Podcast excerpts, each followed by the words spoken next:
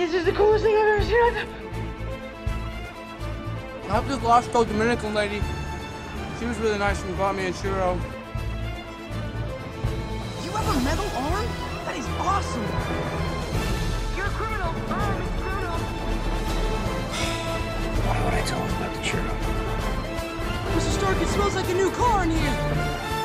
Oh, you're using made up names. Um, I'm Spider Man then. I'm not a girl, I'm a boy. Hey everyone. What's going on, everybody? Welcome to a brand new episode of Assembly Required, an MCU retrospective, the show where we reassemble the MCU piece by piece, movie by movie. I am your host, Eduardo, and boy, is it good to be back. We're back. The holidays, man, the holidays, they take over. We had all kinds of stuff happening, but we are back ready to bring you some more Marvel podcasting content. And for this episode, right here, I have assembled a spectacular squadron of spiders. First, hailing from his sound lair where he lives with his sound wife and sound dog and his sound morals, it's the Sound Lord. Uh, I wish I had a sound. Hey. Chris. yeah, I guess the dog wasn't as Yeah. accurate, but We might be getting a sound kitty soon. Well, oh, well, relatively soon. I, I don't want to say still. anything on a podcast I can't take back, but uh, we're we're in preliminary discussions of uh, hey, of getting a uh, a kitty sometime in the next uh, in the next year or so. So and hailing from Florida land where he's got his droid set up ready to give him some drinks. It's Robbie. Robbie, what's up, man? You know, I had it turned off. He could have sounded off on the uh, the podcast, but um, yeah, I uh, survived pneumonia and bronchitis. That I'm sorry held up the uh, potential for recording, but I'm here now, and also survived the holidays that were uh, exciting Mhm. and full of learning in my place of work that was pounded by the holidays. But that's a story for another That's day. favorite But, Chuck uh. This will be fun. I'm I'm glad to be recording again. Yep. hand one of those uh, one of those Java drinks over here. I, I I'm appreciate finding it. I appreciate that you of course went with the Return of the Jedi uh, accessories. Oh, absolutely. Yeah. You know, I'm the best finding Star Wars movie. really, really, really difficult not to make a joke about pounded by the holidays. well, we're back. Uh, thank you story. if you are tuning back in, and if this is your first time, thanks for listening. Um, we're going to be talking about Spider-Man: Homecoming today. Uh, I think it's a very, a, a very beloved movie. I think Tom Holland is a very beloved MCU personality. I think since the big three, he's probably the most beloved of the, the the MCU. He's probably the most people would say he's now. If if people were to choose, they would say Tom Holland is now the face of the MCU. Which is Ironic. yeah. Right. Right. Uh, well, and uh, Chris, give us a little uh, a little history lesson on why that's so ironic. Yeah, well, I mean, we actually went into pretty big detail on it in uh, um, in our previous episode uh, in Civil War, Captain America: Civil War, where uh, Tom Holland did make his debut. But as we alluded to then, uh, Sony had the exclusive film rights for Spider-Man. Going back to the 90s, I think 1996, Marvel almost went bankrupt. Marvel, the company as a whole. So, in a desperate attempt to uh, stay profitable, um, they started selling off their film rights to all these different movie studios, which is how X Men and Fantastic Four ended up with Fox. Uh, Spider Man ended up with Sony. Uh, a fun fact is that Sony had the chance to get the rights to the entire Marvel universe for relatively cheap, and Sony's like, "Nah, nah, we're good. We just want Spider Man. We don't need all of that. No one, no one wants to see a, know, Iron Man movie." Uh, I did. I wanted to see it. Yeah. Well, well, Sony. Y'all should have listened to me. Well, Sony finally did give us an Iron Man movie. Um, I went there, even though I, That's accurate. even though I, no, re- that's accurate.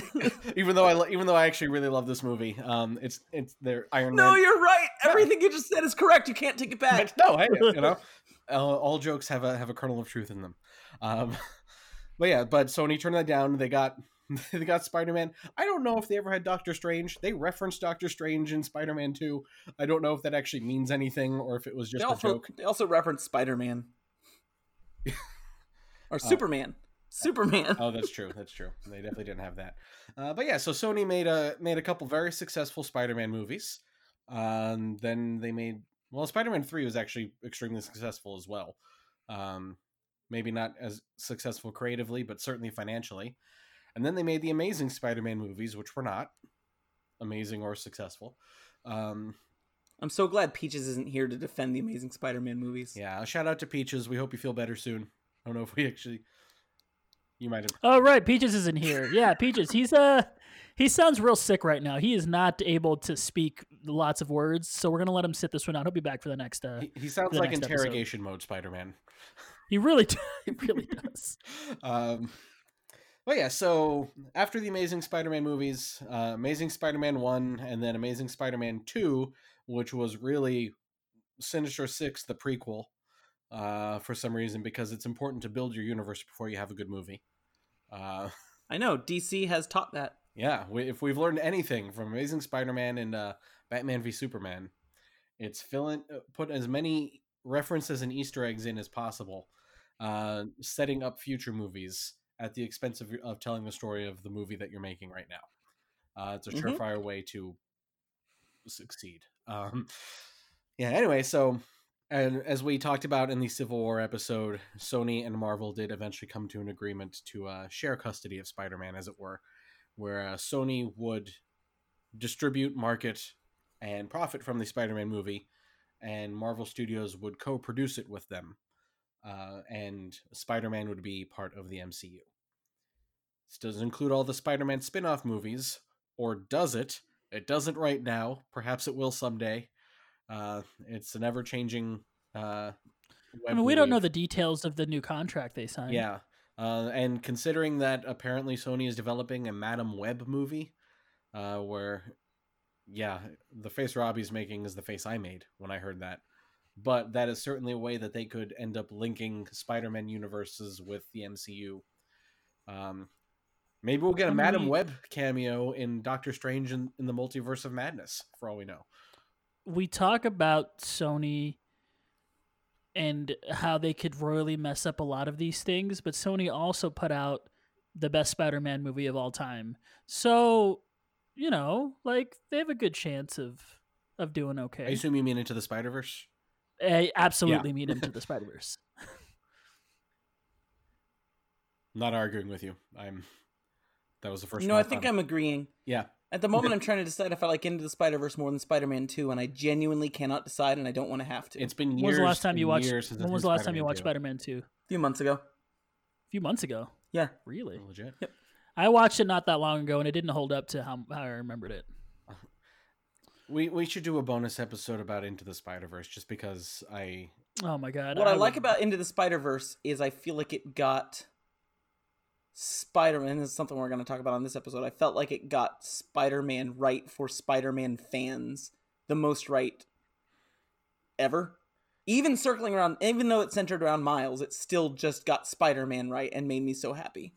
and and for me I what I love about it is that it's an animated movie that doesn't look like every other animated movie. Yes. That, yeah. Okay. It's into the Spider Verse, but it's close. I Yeah. like them both. And and it has John Mulaney. So any movie It with also John has- Mulaney. just an absolutely fantastic soundtrack. Oh yeah. And I like listen to that soundtrack just all the time. I just have it playing just all the time.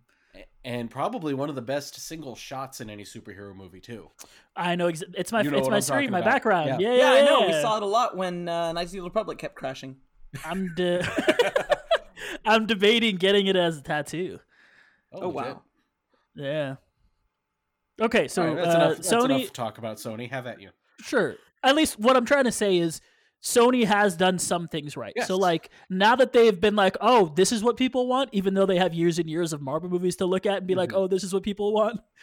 Ho- hopefully this means they're going to head in a correct direction Yeah. at least for the Into the Spider-Verse sequel. Well, and I think we'll get to this, but like, I felt like the second MCU Spider-Man movie was also a better understanding of oh, people actually like Spider-Man.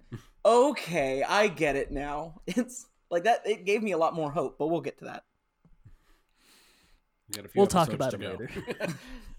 no, we're talking about it this episode. I'm I'm spoilers. I'm going there this episode. Oh my! It just got goosebumps on my arm. Does that mean anything? I feel like I'm sensing something we're going to be talking about. I it happens. It I happens in Civil War first. as something I want to see in movies.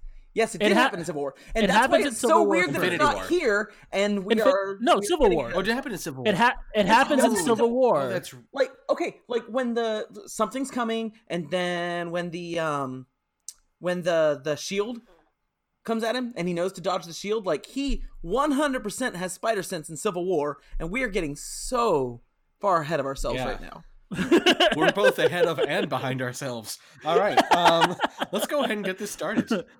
Only way I know how, Chris. Only way I know how. Uh, Alrighty then. Uh, so movie opens up New York 2012. Adrian Toombs will eventually become the Vulture and a salvage company, including Herman Schultz, Phineas Mason, and Jackson Brice, arrive at the wreckage of the Battle of New York to try and secure the contract for cleaning up the city. Well, technically, they had they had already secured the contract. He had the contract. He was all good, and then all of a sudden, the Department of Damage Control, a joint effort between Tony Stark and the government. God, that sounds. Oh, you mean the giant billionaire has this entire uh, government department that he uh, that he's a part of? Oh wow, why would anyone have a problem with that? I, you know what? I Adrian Toombs sympathize. is relatable guys Oh yeah, no, he's absolutely, absolutely. like, He's getting screwed by by the government and by the rich guys. It's like, oh, he's like he's like a super sympathetic. Finally a movie Setup. made tony stark the villain I, I was that was going to be one of my talking points actually. Um, Toombs is furious at the the loss of the work, but keeps Chitauri Tech they salvage to start building weapons after he and his true his, his guys are kind of pushed out. He punches a guy in the face. It's pretty cool. So in the modern day, Tony Stark tells Peter Parker Spider-Man is not yet ready to become an Avenger, and just to focus on school and focus on being uh, a friendly neighborhood Spider-Man, which I love. Um, go ahead. I Chris. just wanted to real quick just say that I was really hoping before they announced what this movie was called, I wanted it to be called Friendly Neighborhood Spider-Man. Yes, that's what i was hoping the name was going to be Yeah, I thought that would have been a great name. Uh, Go to go from Amazing Spider-Man to Friendly Neighborhood Spider-Man. I would have loved that. And we get this great opening shot of Peter taking like a video vlog style diary of everything that's happening with him in Civil War. Yeah. And he finds the suit and he takes like I don't know, it just it really creates a relatable character. right And and, so it's Peter- a very clever like previously on spider-man like it- Yeah. it- right. it's a good way to recap what's been going on It gets you caught up with the current status quo of of Spider-Man. Right. Uh, so Peter begins to focus on being Spider-Man and less on school, such as quitting the academic decathlon team. We get these these shots, and this is my probably my favorite part of the whole movie is Peter as Spider-Man just helping people. Yes. Mhm. I you know we we see these superhero movies all the time, and and they're always so. Uh, less about helping people and more about defeating the villain. Defeating, right the big grand plot Right. And rather than what a superhero really is, which is somebody that wants to help people. And Well- I, I go ahead.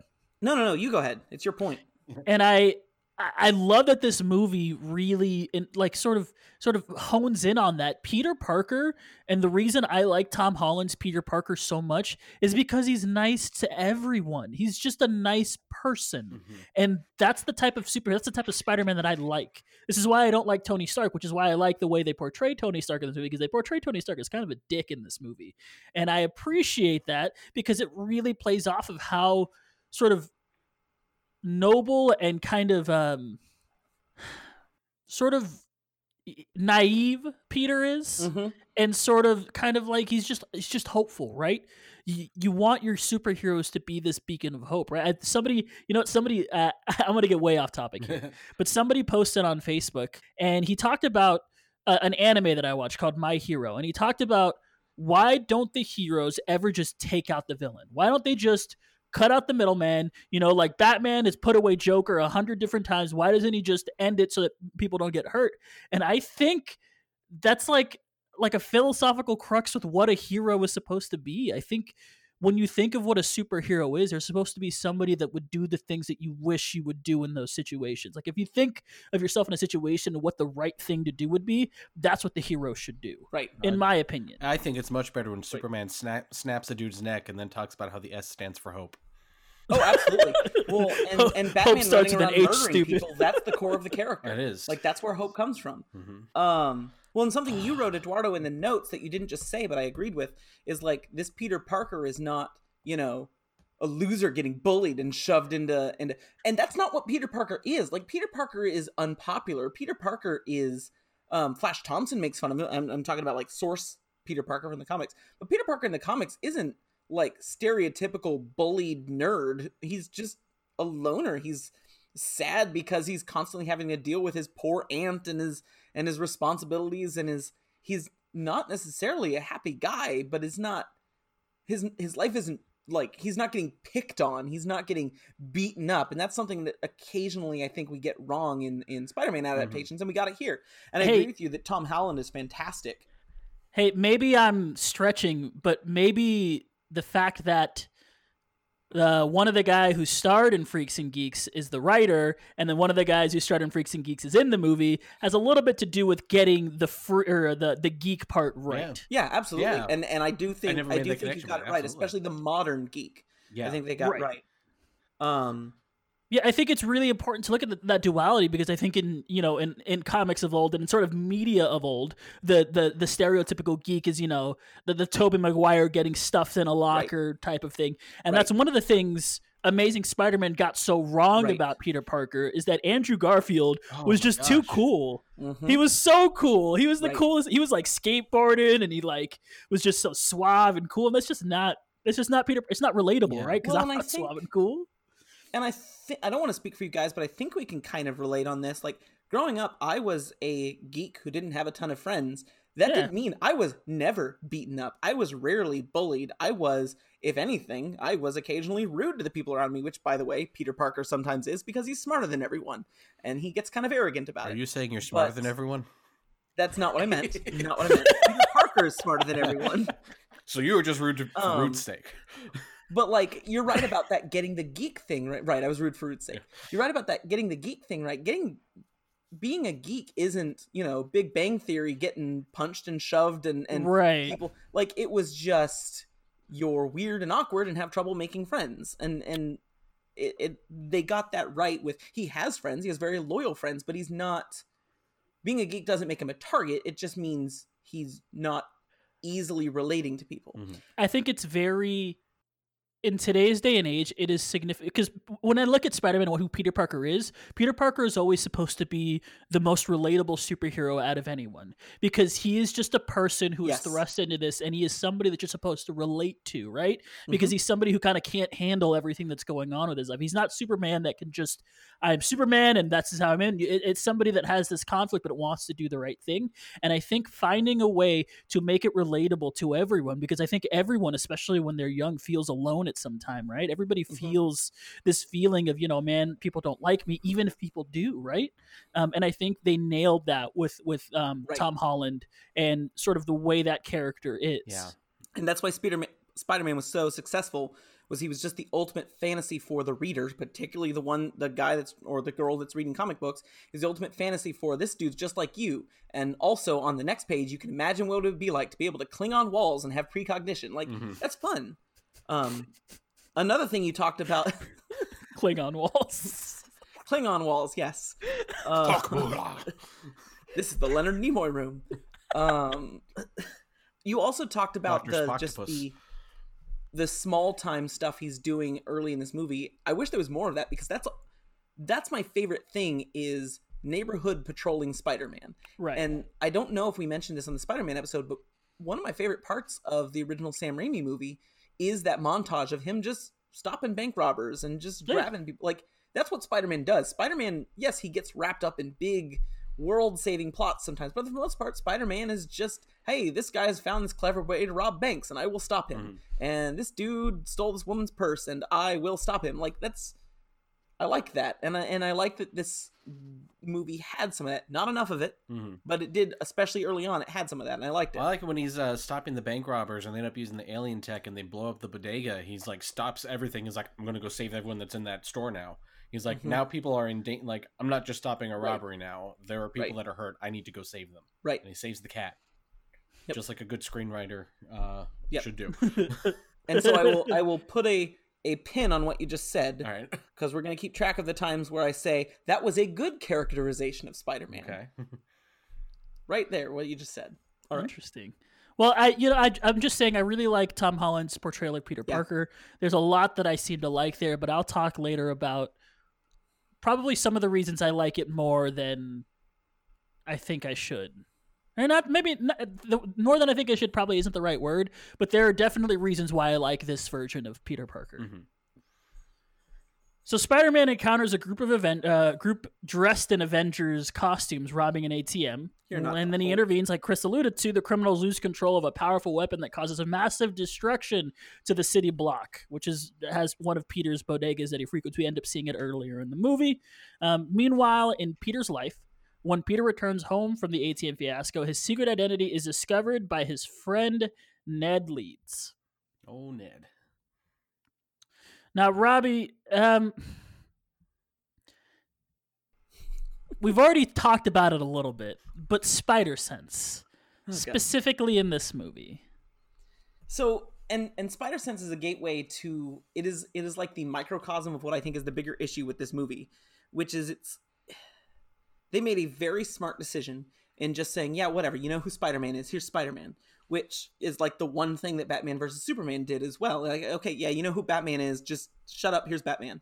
I'm fine with that. I'm completely fine with here's Spider Man. And I'm completely fine with not having yet another death of Uncle Ben. Like that's totally fine. I don't need to see his origin story again. Everyone watching this movie knows who Spider Man is. However, it is central.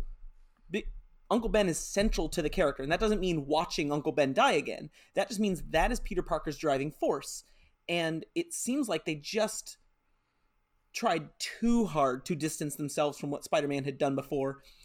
And instead of just saying, okay, we're not going to show Uncle Ben again, but obviously that's Spider Man's motivation, they just there is no mention at all. There is there is no Uncle Ben. The second most important character in the entire Spider-Man mythos is basically not here at all. And I don't mean like physically here. No. There's one almost allusion to it. Right, almost illusion. Where he right, says- I'm supposed to be happy with the almost illusion. Yeah, or he mentioned. yeah, I'm not saying you're supposed to. Be And I don't mean it. you, I mean the writer. I, uh, where he when uh, he's explaining to Ned why he will not tell May that he's Spider Man, and he goes everything that's happened with her, and he just Right. looks very sad Right. for a moment, and it's like you're watching, you're like, oh yeah, Uncle Ben, um, Mhm. but but yeah, I I agree, I I would have. right. Liked at least a reference, and I feel like they're building up to it, which is kind of weird. I, I and I, I know you're going to say with great power comes great responsibility, and I think that, I think we mentioned this on the Civil War episode. You've too. now said it more than the movie. Yeah. And I feel like they said it, they paraphrased it in Civil War. And it seems like it's like Avengers Assemble, where in Spider Man 3, we're going to get that. So, so maybe they're building up to it, but to me, that's not that's not something that should be a payoff like Avengers Assemble. It should be a building block for the character, and it's almost like I get the sense, and this is potentially reading too much into it, but I get the sense in the movie that they're like, okay, yeah, yeah, yeah. you guys are sick of with great power comes great responsibility. We're not going to put that in this movie. No, Oh. we're not sick of it. That is Spider Man. Like it, it, it's like ha ha ha. We're not gonna we're not gonna great powers with great power comes great responsibility. We're not gonna use the single most iconic phrase in all of comic books for Mhm. you know this iconic comic book character, and and and then It finally you know, appeared people- on screen in the MCU in the Stan Lee tribute Marvel Studios logo in um, Captain Marvel. Did you know that? Did you catch Yes. that? Yeah. Like, I- eh. and it made me happy, but Yeah. like wrong character. Uh-huh. Um, well, and and in this scene, Ned Leeds finds out his secret identity. That's another thing. Peter Parker trying to keep his Spider-Man life a secret is a majorly important part of the mythos. And in here, it's just like, okay, now he knows, and now she knows, and this person knows too. It's like, it's again almost pay, played off as like a joke. Um, I, I think Ned. We- we I'm talk not about- counting May at the very end. Isn't Ned the only one who find well, and then Vulture as well, but that's more dramatic. Of the bad so guy it's figuring it's it out. not it's not it's not that bad in this, but I think they're a little too too like. And that's more. I, this I don't think it's on Sony. I think it's MCU. I think the MCU thinks that the the secret identity thing is quaint and ignorable, but I think it's important to Spider-Man. It, it's trying to make sure that his loved ones are kept away from this. Um, it- it- he doesn't really have. We don't get the iconic Spider-Man settings, and I'm totally fine with trying to do some different things. But Mhm. you know, some Spider-Man swinging around on skyscrapers and climbing on top of tall buildings, like that's what Spider-Man is. I'd like to see some of Yeah. that. Um, But, but if you course- are Sony, who has made two movie series so far, and has just released one, and the chief complaint about these movies is how much of it has already been seen. is that and the how chief much- complaint? That is one of the when the first Amazing Spider-Man come out came out. People were like, "Oh my god, another origin story! We have to see No, no, Uncle no. Ben I'm not die saying we again." need more origin story. Like that's not. No, but that's th- I'm saying the reaction is to that. I thought the the, chief complaint- reaction I to thought the that chief complaint there was too much teen romance drama. I mean, I, And weirdly enough, there's even- a lot of teen romance drama in this, and I think it's Yes. perfect. I think it works really well. Uh, it's movie. done better here. Well, yes. right. Sure, there's no, there's a lot less ad libbing and trying to like be Twilight. noises. Mhm. Uh, It's not like what if we took 500 Days of Summer and added some fight scenes? I also think that they wanted there to be I think they assumed the audience had some some information already. I think this movie assumes that the audience knows these things and it doesn't need to be said. I so I agree with some of that. I don't think you have to go through the origin story again, but you should still have some of the central tenets of the character. Like not showing Uncle Ben die again doesn't mean that it's necessarily good to completely have him out of the story 100%. Um yeah. well, and then Spider Sense. Like we talked about Spider Sense being the mi- microcosm. I, we even have I, so that was Jon Watts, the director, straight up said the idea was again just you want to make this movie be less about things you've already seen before, and you've definitely already seen a Spider Sense sequence done extremely well in Marc Webb's and Sam Raimi's movies. He's right. He's just going too far, and that's my thing on this. Mhm. They're right. Do do new things with Spider Man, but do new things with Spider Man can be done while still keeping core concepts like just about his most most important power, which is Spider Sense.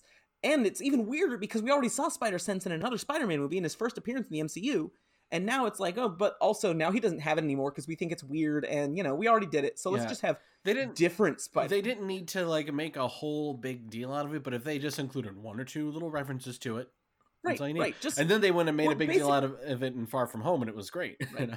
right. Basically, I don't need like I don't need you to even necessarily explain Spider Sense because we know Spider Man. It just needs to be parts where Spider Sense should have had an effect that should have like the the the plot and the interaction should have been written around this core power, and they they almost wrote it specifically to show, ha, this Spider Man doesn't have Spider Sense, and it's like that's it's not Spider Man. That that's weird, and I don't like it. Um, eh, and they the Avengers movies have it. The Avengers movies feel more like Spider Man in this movie, and I think the sequel to this movie feels more like Spider Man in this movie. But I just part of why this movie disappoints me is because it's not that it was a poorly made movie. It's well directed, it's funny, the acting's great. It's just it felt more like an original character. Like like here's this brand new teen drama superhero we've made than it felt like I will admit literally probably my favorite character in all of fiction and it felt like it was not Spider-Man and it felt it felt like they were purposefully trying to not be Spider-Man instead of just saying here's Spider-Man we don't need to explain how you what he is just go it's almost like they tried too hard to make it new And I, I think that it was because they were a little gun shy after what happened with Amazing Spider Man. And the fact that they had already. There were many arguments that Amazing Spider Man was too soon to reboot Spider Man. Yeah And then for them to reboot that again, even quicker. Um, Mhm. I, un- I understand uh, big movie studios are by nature conservative when it comes to stuff like that. right Um, I'm, I don't think it was necessarily the right choice, and I think that they did some course correction um, when they Yes, I absolutely the, agree the with that. Peter Tingle in uh, Far From Home and all of that. Um, but I understand their inclination of why why they made those changes. I don't agree with all of those changes. For me, I don't think it hurts the movie as much as it does for you, but I also know that you are a gigantic Spider-Man fan. and, and I just like him very much. Uh, so Right. I mean, I think you're a gigantic Peter Parker Spider Man fan. And I wasn't going to talk about this till later, but I'm going to talk about it now because it just fits perfect. I don't think it's an original character. I think this is Miles Morales. And So I just make Miles. Well, and that's that's one of my my one of my big issues with this movie. So take Ned for example, right? Ned is a Mhm. is a character from the the original Spider-Man comic book. He's a friend of Peter mm-hmm. Parker's, but the Ned that is in this movie is, Is not, not- Yeah. is, Is not, not that character. Ned, absolutely. He is he is Ganke Lee, which mm-hmm. is Miles Morales' best friend in the mm-hmm. Ultimate Spider-Man comics. See, They're this, the exact same character. They literally pulled this character from his comic. I think one of the things that I don't like about this movie is that they could have just used Miles, right? yeah, They could have just Yes. used it, and they chose specifically to use Peter. One because probably it's more marketable, Right. and two, you know, it's you know, it, it makes me really tough because they like chose. I would have loved to see a live action Hispanic, um, Afro Hispanic superhero on Mhm. the big screen, and instead we get you know kind of a rehashing of some of the heroes that we have. Not that I say I don't like Tom Holland because I just Mm-hmm. talked about how much I love him, but it it's it's a tough look, man. Uh-huh. It is And a I tough look. I, and I don't disagree with a word you just said. And something I was thinking about the right time to say on this podcast is that one of my, I'm probably being too harsh in this film because I feel disappointed that it constantly feels like I never get, other than maybe Into the Spider Verse, which was kind of different because it focused on Miles, but it was well done. I feel like I never get the Spider Man adaptation I want that feels like, hey, this is Spider Man outside of the PS4 video game, which, despite taking some very smart creative liberties, because creative liberties can be done well, Yes. feels like Spider-Man. It feels like a good retelling in a different universe of Spider-Man, and it managed to have both Miles and Peter. Mhm. And I don't think there's any reason the MCU couldn't have, other than Sony agreements and that being complicated. yeah. Would anyone have complained if we had Miles movies and Peter movies in the MCU? No, absolutely. Now- you can have both. You could absolutely have both. I do think, granted, that they are definitely trying to set up Miles, but again, that's also all subject to Marvel and Sony continuing to get along, Right. which Correct. is, as we have witnessed uh, in the past year, uh, a big if. I mean, they And I will bet money now that Into the Spider Verse is as successful as it is, they are significantly going to be more close guarded on the Miles Morales character than Mhm. they would have been had Into the Spider Verse and not been Right. as Yeah. successful as it was. and uh, it's it's interesting because I I think the inclination to go with Peter Parker was the right one because more than just seeing a Spider-Man in the MCU, I think people wanted to see first Peter Parker interacting with Yes. all of these characters. Absolutely. But a lot of I, us I disagree. I disagree because people wanted Miles Morales so much that Donald Glover makes a cameo in this movie because people were like, well, like, people wanted almost Donald Glover to petitioning. play Peter think Parker.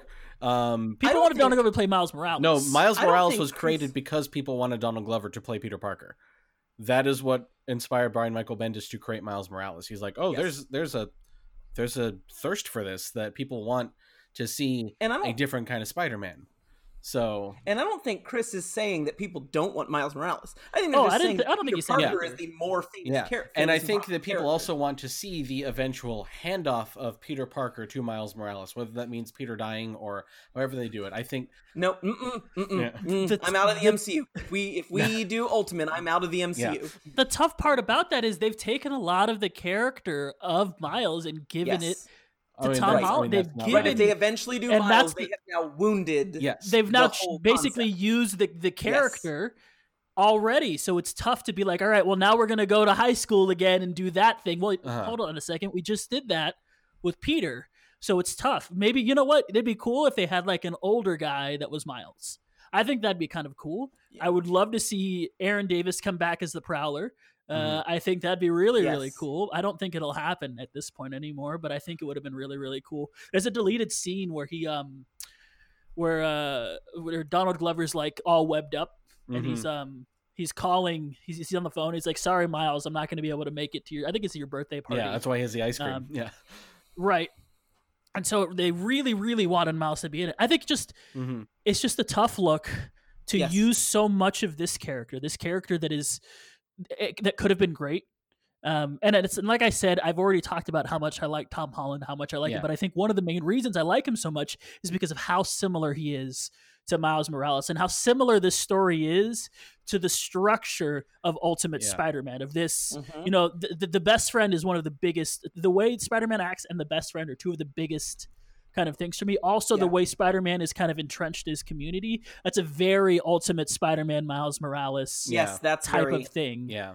Well, Um, because because Peter Parker Spider Man lives in a neighborhood, he doesn't really Right. interact with like he goes to Manhattan for his his you know interacting with the world, and which I, I is totally fine, and and that's that's the Spider Man to me. Mhm. You're absolutely right that Miles is invested in where he lives and his community, Mhm. and that's I want genuinely I want both takes in the MCU. I would like to see both, and I think you're right that.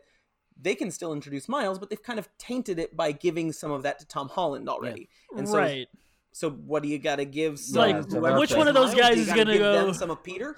like which one of these guys is actually going to go to a bodega right like Right. i'm pretty sure it's going to be miles and so Right. uh, it's just it's a tough look Yes. is all i'm saying uh, it, so the more i think about the movie the more i'm like man i really wish they would have just gone with miles even though i like tom holland just a ton i wish you know what i honestly like robbie said i wish we would have gotten both Mhm. Yeah, and I maybe agree. we can still get both but i wish we would have gotten both in there Um, also, real quick before we move on, I wanted just to point out for anyone listening that doesn't know how different Ned Leeds is. Comic book Ned Leeds is so Betty Brent, which is the secretary who Peter Parker dates at the Daily Bugle. Not not one of his Bugle. classmates like Right. like he's in, Right. she's in this movie. Right.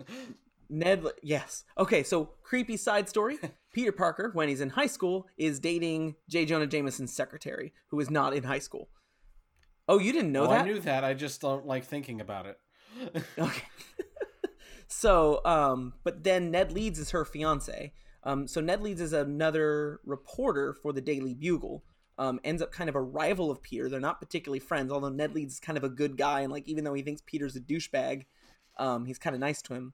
But then Ned Leeds ends up being the Hobgoblin, but then also ends up. It turns out he was framed as the Hobgoblin, but dies. Um, so that's Ned Leeds. He's gets he's uh, just a journalist and gets wrapped up in the whole Hobgoblin nonsense.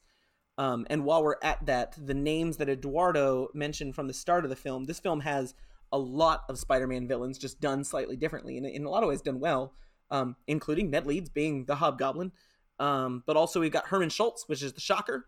We've got Phineas Mason, who is the Tinkerer, Mhm. one of the first Spider-Man villains. Um, and that those, those are guys working for Adrian Toomes. Um, Phineas Mason, character-wise, is very different from the Tinkerer, but like what he does is the Tinkerer, which is a, a I, I thought think he was used fantastically. Yeah. And then we got Jackson Brice, who is Montana. Um, he's not accurate in this, but he's also a forgettable character. Montana just has a hat and a lasso. That's his thing. Um, he's very golden age comics. He's the first uh, shocker in this. Right. In this, they made him the first shocker, and so he invents the shocker gloves, and then it ends up going to Herman Schultz. In his case, they literally just used the name for a completely new character. Mm-hmm. But Montana's kind of dumb, so I'm fine with Yeah. that. And then, of course, we get Mac Gargan, who, if you do not know, is the Scorpion, and who is, I believe, the most underrated Spider-Man villain because Matt Gargan is so unhinged as to be amazing. Mm-hmm. Yes, he's He's- he's, he's great in like- the video game. Yes. Yes. So, Eduardo, if- now that we've gotten love- out these I just wanted to- sheer number of villains in this, I wanted to make one point about the villains is that you know what's funny is that in a big complaint about Spider-Man Three was that it had too many villains, and that was just and that was just Venom, Sandman, and New Goblin. And then Amazing Spider-Man Two came along, and not only did they have Electro and the Green Goblin, and Norman Osborn was in it, and Rhino, and they had all these ints for the Sinister Six. Uh, and everyone's like, too many villains. And then this movie comes along and has like 10 villains and does them all great, and the movie does not suffer for it at all. And just like, Yep. what a flex It's from Marvel. Studios. well, and and the it's all in um, the advertising. I think my biggest complaint about Amazing Spider-Man 2 is on every cup, on every poster, on every trailer, you got that shot of Rhino in the suit, oh, yeah. Which And was then the at the very shot end of the of- and it's the last shot of the movie. If they had not said that Rhino was going to be in that movie, how Right. cool would it have been for him to show up in that suit at the end of Uh-huh. the movie? That would have been a really cool wow moment. But instead, it turned into wow, this is it. Like Uh-huh. this is Right. all that we're going to get. Well, it's also in how you use them. Like Shocker works perfectly as just a a sub villain, Mhm. like the the the henchman for. You don't need to spend a bunch of time on Shocker. He doesn't need to be the. But if you need a henchman, sure, Mhm. make it Shocker. Like that that works out just fine. And Tinkerer is just a supplier of supervillains anyway, right? Uh, Right? Yeah. so, So perfect. so I I think they just did it intelligently how they used them. It's kind of like what Christopher Nolan did. Like the Yeah. the the the Batman movies from Christopher Nolan had a lot of Batman villains on top of just you know your Joker and your and your Bane. It had a lot of um smaller time like like Victor Zsasz is in Yeah, yeah. Zsasz is in the And- first one. but they don't get much attention because they don't need to. When he had a spot for this can be a smaller villain, Mhm. he actually pulled from the comics, and that's a smart way to do it. It doesn't need to be three headlining villains and their backstories and their whole character Yeah. arcs. Some you can just like you know fill in this guy with someone, and that's what they did in this Yeah. movie. You know, they built Toomes's Adrian Toomes's little group out of actual Spider-Man villains, and but they did it intelligently. Mhm. They said, okay, you know. We need someone to build his stuff. Well, let's have the Tinkerer. I'm like, Yeah. that's great. That's that's the part that makes me as a Spider-Man happy about this film. I sent you guys in the chat a picture Yes. of Ganke Lee, and tell me that is not just Ned. Oh yeah. No, that's yeah, Ned. it is. That's and I don't even know why they named him Ned Leeds. Why did they use Ned Leeds for this character? I don't know. That- I don't he know. is I feel like they're saving It- Ganke for I'm- when they eventually possibly maybe do Miles. right. They're like, Yeah, I but don't- like they can't because he's literally the same character. Are you just Right. gonna move the actor Yes. over and be like, Yeah. "Hey, look, my name's Ganke now"? Like, no, they literally have already used the character, Yeah. and it's not And just Ned about his Leeds- voice, He's written exactly the same way. Right. And Ned Leeds is not so important a character that it's offensive that they literally completely changed him. Like that doesn't bother me. It's just why did you name this character Ned Leeds? You didn't have to. It's Ned Leeds is not important enough for you to have given it to the the name to someone who is not Ned Leeds. It's, it's just a strange And choice. it's It seems a really. It seems like a thing where they're like, "Oh, hey everybody, we named this character Ned Leeds. We read the comic books. You see how much we read the comic books because we named this guy Ned Leeds. You see that? You Uh-huh. see what we did there?" Unless he ends up as the Hobgoblin in the next movie, in which case I take it all back. Okay, no, everything's back. If this guy ends up being Hobgoblin, this is the greatest trilogy of films ever made. I am 100% here for this Ned Leeds becoming the Hobgoblin. I'm tired of just being the man in the chair. Yes, that's it. We found it. Spider-Man, no going home now.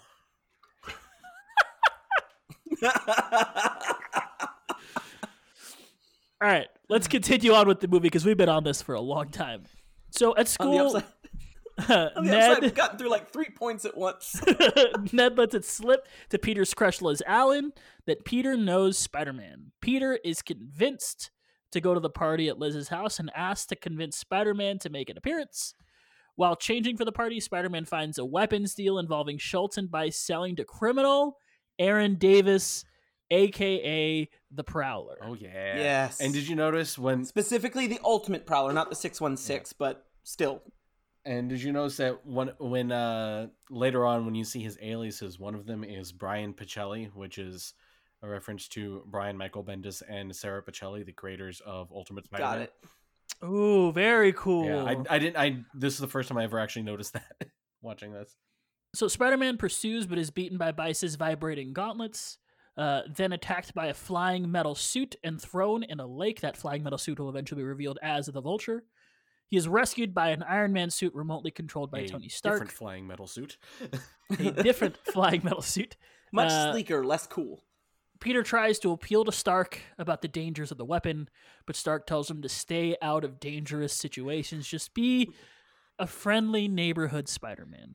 Two tiny details I love in this scene because uh, P- uh, Tony is off at like some guru's house or something, and he's appearing remotely, and he gets a drink, and then when they cut back, the empty Iron Man suit is holding its hand out like it's holding a drink. Yes. Um, but then also Tony saying, "What about that lady with that gave you a churro?" Uh, because like in that whole first sequence when he's helping people, uh, uh, Peter keeps calling Happy. He keeps calling Happy Hogan, like giving him updates on what he's doing, and you can tell Happy is just so annoyed. And all Peter wants to do is like to be called up to the big leagues, and this kind of shows that hey, Happy actually is reporting all of this to Tony. Tony actually is paying attention and actually does care. Um, he just doesn't show it because he's Tony Stark. but but I thought that was The villain. that's a yeah, but I thought that was a nice detail to show that hey, he's paying more attention than you think he is, Peter, and you should realize this. Uncle Ben Stark. Yep. Uh, so, Chris, you wanted to talk about MCU and the connections that Sony has with this movie, and kind of some some positives and negatives from that relationship. Yeah, well, Robbie's already gone over kind of what he finds as the negatives, and I'm I will leave that to him because I know he feels a lot more strongly about it. Uh, making this, you know, making Peter such an admirer of Tony and like admiring him so much. Although I also do think that when you're introducing Peter into this into the already established MCU, of course, a young kid with superpowers who also happens to be a tech genius is going to look up to Tony Stark. Like I think I think it makes sense.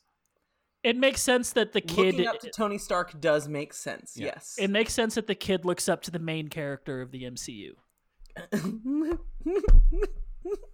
I mean, sp- I mean, aside from that, I think specifically Peter Parker looking up to Tony Stark makes sense. I like, I like, I think that, that does work. But overall, um, I think it's really fun that this is actually the first movie where we see the MCU from the perspective of normal people, really. Um, with the exception of when when these characters get swept up into it initially, but but this is just these are your everyday New Yorkers and high schoolers and everything who happen to live in this crazy world where aliens invaded New York in 2012 and all this other stuff happened and superheroes exist and Captain America is a modern superhero slash war criminal slash historical figure. Uh, you know, it's it's I think a lot of fun to see that. You see it on the TV shows some, but but this is the first time that has crossed over into the movies and really this is I- I would say Ant Man is the first time you Uh, kind of feel okay. it, but I think I think Spider Man is the one that really like takes that idea and runs with it. Isn't Captain America a criminal when this movie is Well, set? yeah, no. Yes, and they talk Hannibal about it. Buress has a line about that.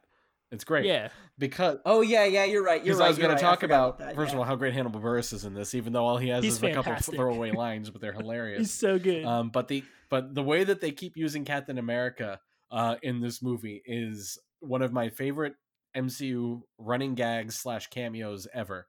Um, because first of all, it's Cap in his Avengers outfit, so you can just imagine that the story is that Tony is licensing this out. Like I- this is how I imagine, at least, is that Tony has licensed out Captain America to make these educational videos uh, to make a little extra cash flow for the Avengers, like they need it. Um, but they're doing the Captain America Fitness Challenge, and first of all, great gag of of Hannibal Buress as the gym teacher standing next to the TV, and Cap saying, "My friend, your gym teacher," and pointing to the right, and Hannibal Buress is on the left of the TV.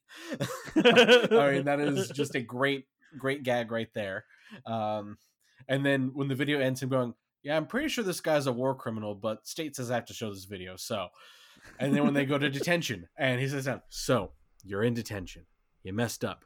Uh, and then when it cuts into the next video, which is, "So your body's changing." Well, I know a thing or two about that. you know, it's just all these great gags, and it is my favorite kind of cameo that they can get away with in the comics all the time Mhm. because there's no budgetary constraints or time or Right. scheduling of oh we got to get the actors in here. Um, it's just the sort of thing you can do is you can have a background gag involving a superhero, and this movie actually Well- does it, and it's amazing. And that was actually something Spider-Man did a lot early on. Like if you read a lot of the early Spider-Man comics, there's like one page where like, "Hey, it's Thor. Hi, Spider-Man. Bye, Spider-Man." like, like you're right. It feels very comic book because that's what the comic Yeah. books used to do. Yeah. It's like, you know, oh, the Human Torch is flying above. I wish I could fly. Like Human Torch doesn't say a word. It's just, "Hey, remember, we also have the Human Torch. Yeah. They all live in the same city." Yeah, and and also I don't know if you noticed, you you probably have, but uh, when you first see the high school, like there's this mural of all these great scientists, and Howard Stark is on there. And then in the classroom, there's again there's all these photos of scientists above the whiteboard, and Bruce Banner is among those scientists. So it's like, hey, these are these are important scientific figures in the MCU, regardless of the fact that they are superheroes, or, or I mean Howard wasn't, but um, but they would be just as important as learning about Albert Einstein in the real world. And you know, Reed Richards when yeah, Was My wife really enjoyed them discussing the Sokovia Accords in class. yeah. and The- yeah. that being There's like a lot of good like rich a- world world Uh, connection here. And, and Right. Far From Home is like, oh, you know, Thor used to be a, a myth. Now we study him in physics. You know? um, all right, so Toomes is shown to be in the flying suit and angry at Brice, calling himself the Shocker for jeopardizing their operation. He accidentally kills him with a weapon made from Chitauri tech. Schultz inherits. I thought this was the I see I'm that. gravity. laughing at someone dying, but it's so good. I thought this was the gravity gun. and uh, I want to know is is that a reference to the Spider-Man ride? Because I like to believe it is the anti-gravity gun. Ooh. Yeah, no, it is. I don't know for sure, but I've decided it is. so I've decided right. this is it. It is. Uh, Parker and Leeds investigate tech Spider Man recovered from the weapons deal, and Schultz uses a tracker to go to Midtown High to look for Spider Man. The two evade him, and Parker places a tracker on Schultz. Uh, Peter tracks Schultz to Maryland and rejoins the academic decathlon team before a trip to Washington, D.C., as a cover to follow Toomes' gang. Uh, Spider Man tracks and interrupts Toomes in his vulture suit trying to steal a weapon shipment, but is trapped in a truck and misses the decathlon event. While trapped, uh, he discovers the tech he and Leeds found, currently in Leeds' bag, is unstable and explosive, and breaks out of it to track down and rescue the Decathlon team, which includes Liz, sweet Mhm. baby Liz. Uh, Spider Man reaches the Washington Monument, where his friends are in an elevator just as the Chitauri tech explodes, causing it to start to fall. Spider Man evades the police and rescues his friends, ending with Liz just in the nick of time. Can I can I We go back to New York. can I have a Oh, moment of appreciation for Martin Starr in this Yeah. movie as as the teacher? You mean the geeky kid from Freaks and Yes, Geeks? exactly. I just he has like some of the best comedic lines in this. Um, the my I think my favorite is when they're in practice earlier and the kid dings to make a joke and he goes, "What did I tell you about using the bell for uh, for comedic purposes?" Uh, but then no one's just gonna welcome you back, Peter. Oh, Peter, welcome back. and and then uh, when they get back and they're interviewing him about the uh, about the incident, he this is my favorite one. w- I wasn't gonna. I couldn't bear to lose a student on a school trip. Not again. and then the camera just zooms in on him, and it's like, oh, there is so much more here. And it's it's kind of like it reminds me of Ant Man in the sense where it's like these are like just straight up comedy movie jokes in this movie um, that don't necessarily have a bearing on a realistic world, but are amusing nonetheless. And I, and I just thought he was great. And actually, both these movies, I, I really enjoy him. Speaking of comedy movie jokes, another thing I did not acknowledge that uh, at least I did finally get in a Spider-Man movie is at least early on when he's doing the small time stuff.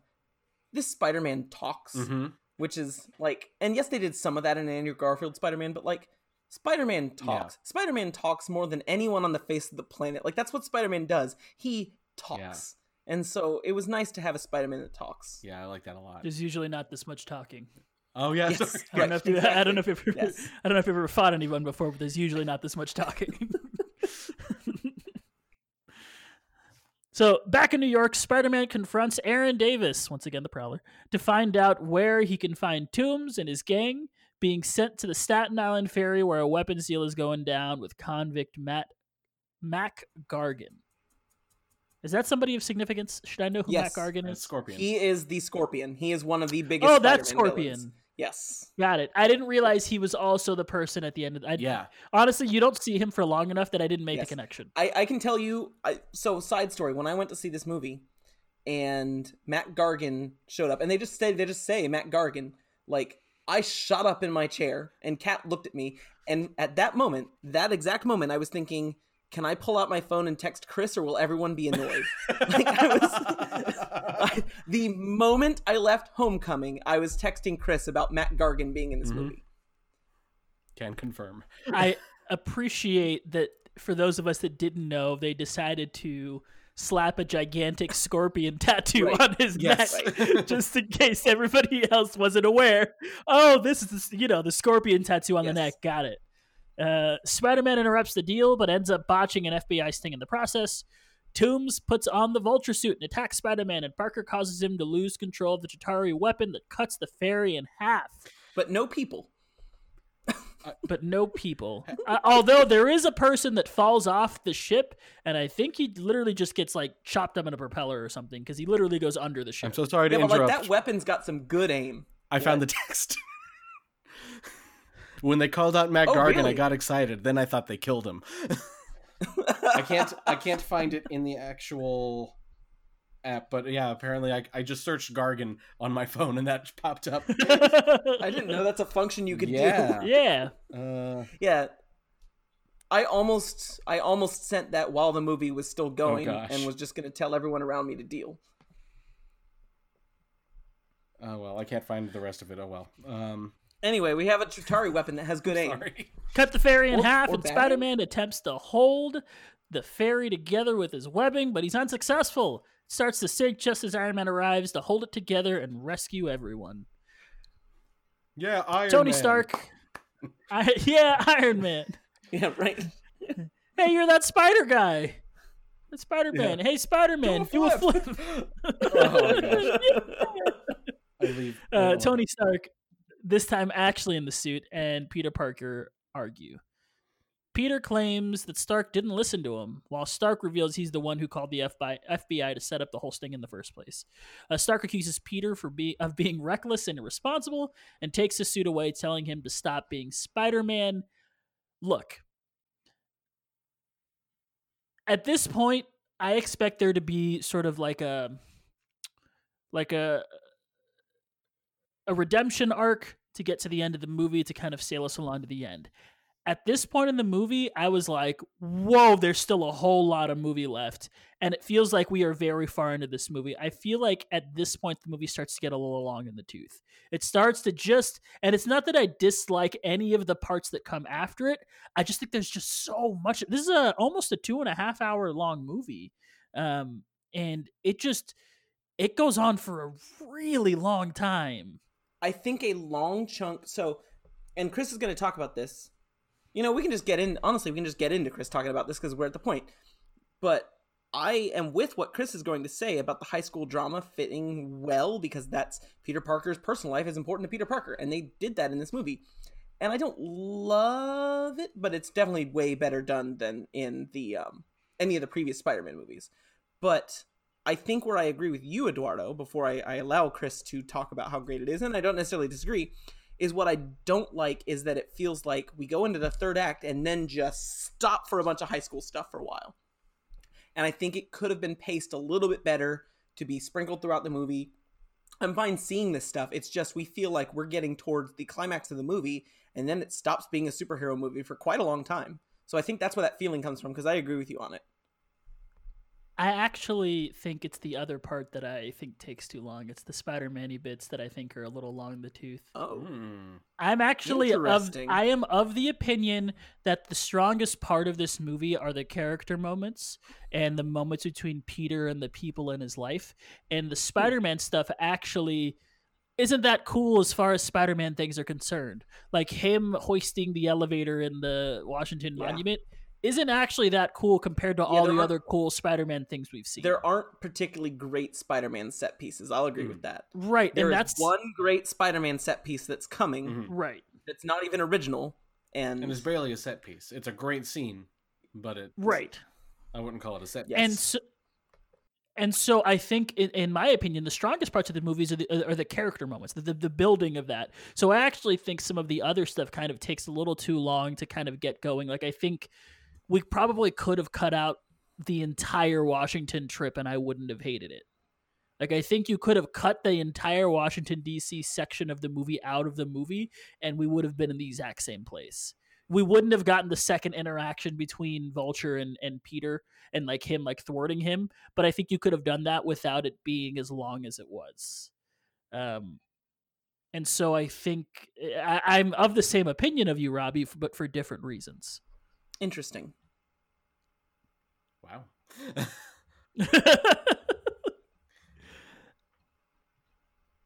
so I'm I'm lost in thought now. Yeah, sorry. No, it's mu- much to think about, as Billy Ray Cyrus.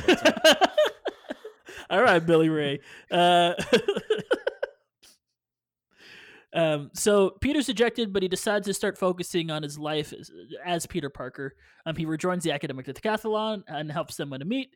He asks out Liz to homecoming. Oh, Mhm. look at him go. Um, and Roll and credits. button. and we start getting some we start getting some some good character moments from Peter and Chris. You wanted to talk about it a little bit more about the, the sort of the high school drama part of Peter Parker in this movie. Yeah, I love that there is sort of the emphasis on the high school aspect of Peter Parker as a high schooler because I correct me if I'm wrong because it's been a very long time since I've watched the Raimi Spider-Man's uh Spider-Man. Um but he, he graduates in that movie, right? I know he graduates in Yes, the, like he he graduates, graduates at the end almost of the right first away. one. Yeah, and he graduates in uh, Amazing Spider-Man as well. They Mhm. like wanted to get him out of high school and into college. Yes, And this so that because they were making people that looked like adults be Spider-Man. yeah, so Correct. so they finally got someone who looked like a kid even though he's in well, they got an, though he's in they, his 20s. they got an adult that looks like a Yeah. child. Both uh, Tom and Ned are both like adults. Yeah, like they're they're well in their twenties, uh, but they look very young.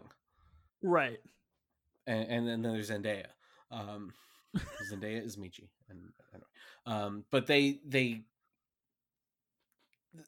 lost my thought for a second. Yes, they they they they really specifically said we are going to make high school Peter Parker because we have not seen this on screen yet, and high school Peter Parker is such an important part of his character in in, in the comics.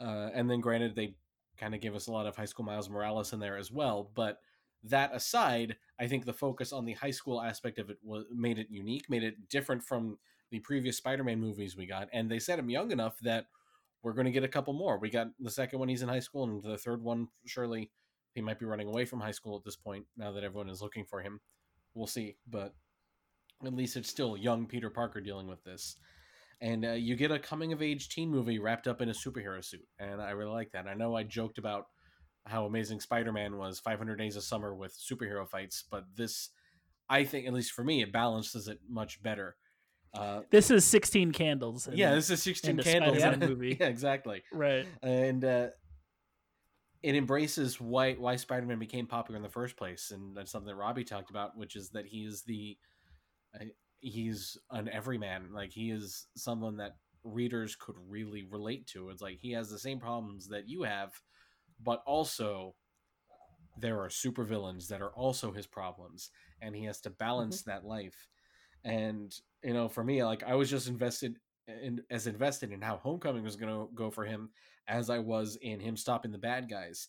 And I think really the masterful uh, aspect of this movie was the twist of revealing that Vulture is Liz's father. Spoilers. Spoiler alert. Sorry.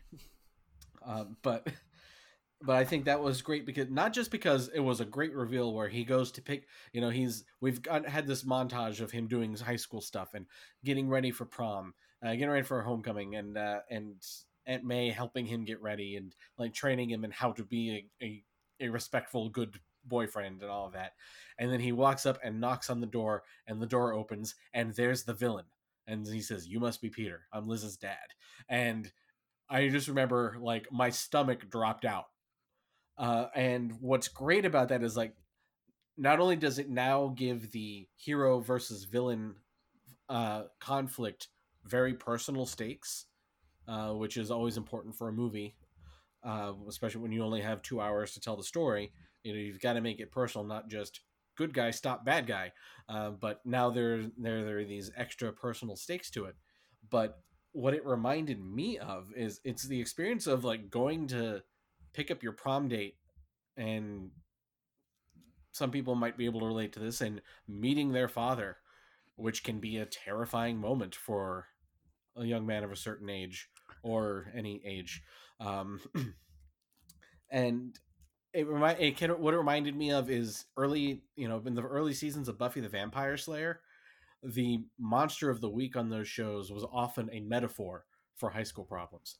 You know, Hmm. uh, one that comes to mind is you know werewolves, puberty, and all of that. You know, it's you know it, they were dealing with high school issues allegorically through these monsters, and that's kind of what they did in this movie.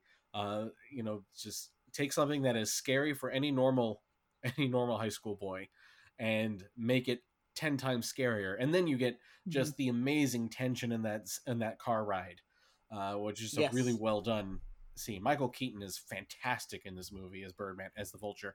And um, and it's uh anyway, it, it, it's just very very well done. Good old Spider Man.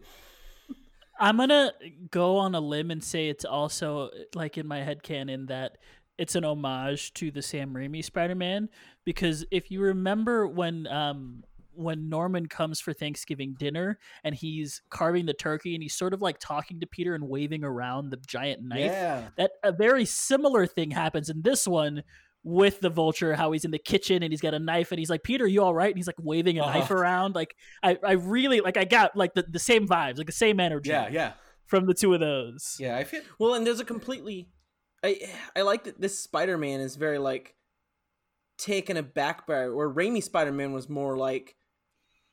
First off, he didn't even know, like he didn't know yet that Harry Osborn, that Norman Osborn was was um Green Goblin. It was just Norman figured it out. It was the inverse Right. of this. Uh, this watching Spider Man or watching Peter Parker just have to deal with what he's just realized is is. I mean, that's more of Tom Holland doing very well. His in his acting while he knows something is great. well Is and it's really it makes it so it makes it so good because he just looks like a kid who's nervous to meet his date's dad right yeah He's like, I don't know if that's how that. Right like that's just a, such a relatable thing as like a young guy to like be it like the the girl that you're you're meeting her dad for the first time and you got to like make a good impression and you're just like stuck like a deer in headlights and you don't know what to say like that's so relatable we talk about the Marvel movies having relatable characters, and I think this might be the single most rela- for me at least. I know ever other people have different experiences, but for me, like this was like an I saw myself in that scene.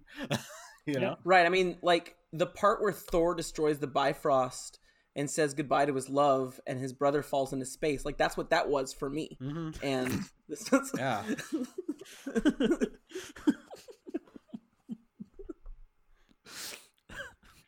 like I said, everyone relates to different things. everybody relates to different things uh, so beauty of Toombs' men want to get back out of their uh want to back out of their ra- what did, what did you write here the men want to back out of their racket Toombs' men want to back out of their racket. what is that a term people use back out of their racket Yes, the racket. The, their their criminal activity. Yes, and they their racket yeah, they're racket. Yes. that's a thing. Why couldn't you have used like scheme or something? Why'd you have to say it's their not Because I didn't know you were gonna get stuck on the word racket. It just seems like it doesn't fit there. I'm sorry, I'm not a 1930s criminal. Like, leave me alone. I'm sorry. Ha, you're we're gonna get in this racket, Those are see? rookie numbers in this racket. Okay, well, I guess his men want to back out of their racket due to the threat of Iron Man. Uh, Toombs, however, convinces Schultz and Mason to help him with one last racket to send them up, set them up for life before retiring from racketing. Sister Act two, back out of the racket.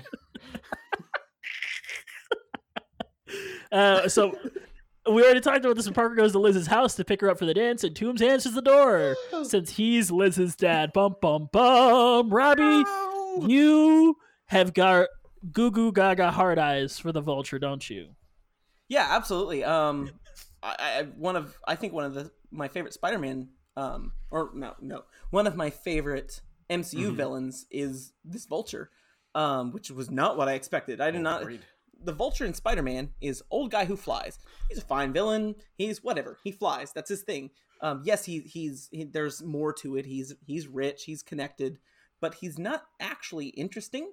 He's interesting enough that I was fine with him being in a movie. I did not expect Michael Keaton was going to make him in a movie be one of the best comic book film villains I've ever seen. Um, and this moment is so great. I there's a handful of sounds that I remember so well from film from watching movies in theaters. Like I remember going to see The Return of the King at midnight with a bunch of other Tolkien nerds, and just the whole place are literally standing up and erupting when Éowyn kills the the um, uh, the Witch King.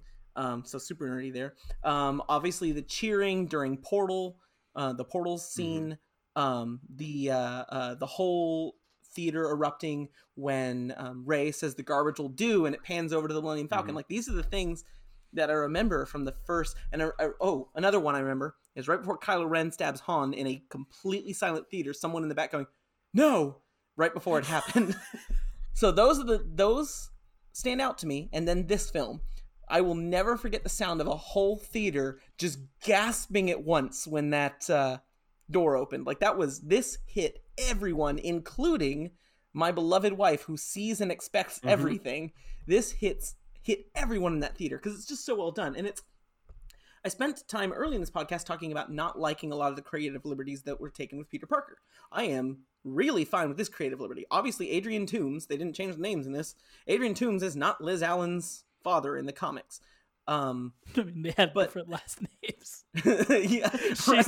she's not Liz Toombs. she took her mother's name. I think that's the the idea here. Mhm. So, like, Adrian Toomes as a character is not so iconic and untouchable that you couldn't take some liberties as long as they're smart. Same for Liz Allen. She's important that she was, um, she had, you know, she was dating Flash Thompson, but had was in love with Peter Parker, and he rebuffed her, and like to keep her safe from his life as Spider Man, and, and all that stuff. Like, this is.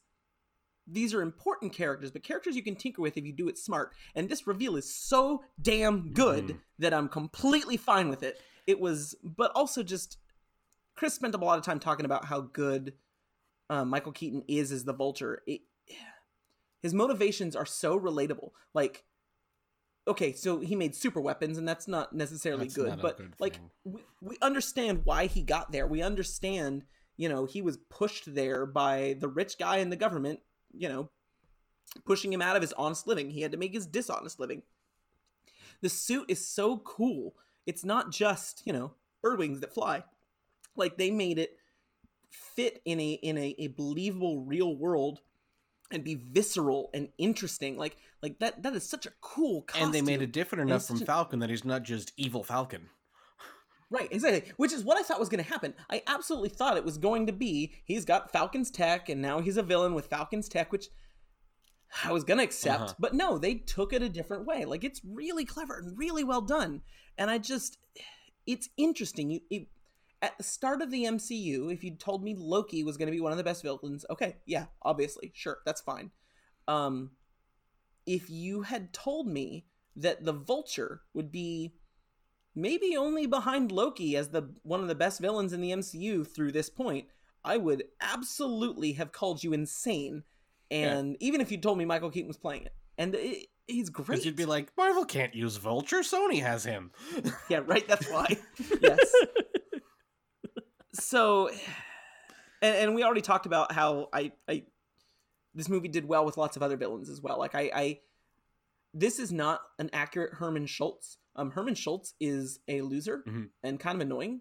Um, like Herman schultz whole mo is that he sucks. And he actually, uh, one of the things I do like about the Shocker is he wants nothing to do with like big time villain stuff. He just wants to rob banks and he just wants to be left right. I love that idea. Mhm. And he just wants to be left alone by the big stuff. Like when when people around him start doing things that attract Spider-Man, he gets annoyed because he just he doesn't want to fight Spider-Man. He knows that that's dumb. And so I do like Herman Schultz, but whatever. That, that, that this guy who's actually kind of tough and cool is not Herman Schultz, but it was still done well. I'm I'm Mhm. I and this Tinkerer was great. I this movie did villains extremely And it's well. not like they were ever me. going to make a movie where Tinkerer or Shocker were the main Right. villains. They're correct. they're not ones that you would use in a movie, more than likely. Yeah, absolutely. So absolutely. it works to have them as sort of backup bad guys to the main villain. Mhm. And Mhm. now I remember uh, if Sam Raimi had gotten to make his fourth Spider-Man movie, like he wanted to, I believe the rumor was that he wanted to use Vulture and have John Malkovich as uh, Yes. Vulture. And John Malkovich sounds exactly like if I'm going to take Vulture off the pages Mhm. and I am going to put him on screen, it's going to be John Malkovich. And like, Mhm. I get that, but I say this with tons of love of Spider Man. I don't really want to watch a movie with an accurate Vulture. I want to watch an accurate Peter Parker. I want to watch an accurate Doctor Octopus. I Mhm. want to watch an accurate uh, Green Goblin. Vulture. I mean, if he was a side villain, sure. But this is what you do with Vulture if you're going to make him your main Yeah, villain. feel- You'd be you you give him more. Vulture's kind of almost become a joke in the punchline or or in the comics Yes, because yes, it's just absolutely. like, oh, there's that senior citizen Spider-Man keeps speeding up. Yes. you know. Yep. So they they did a great job making him an interesting. You know, I I would agree that he's one of the top MCU villains. hmm Definitely one of the most relatable MC villains. Also, I think the MCU has a problem with villains, so I think this is where they start kind of getting the villains right. Um, I think it's pretty widely known that specifically at the beginning of the the MCU, the villains were not Yes. the heroes were definitely the focus and not necessarily the villains. And as we kind of move on, Yes. specifically in Phase Three, they start to figure out, oh, we've got this, we've got these villains we could do a lot with. Um, And especially now that they and have then they did to it again- Spider-Man villains, because Spider-Man has the best Right. rogues gallery outside of Batman.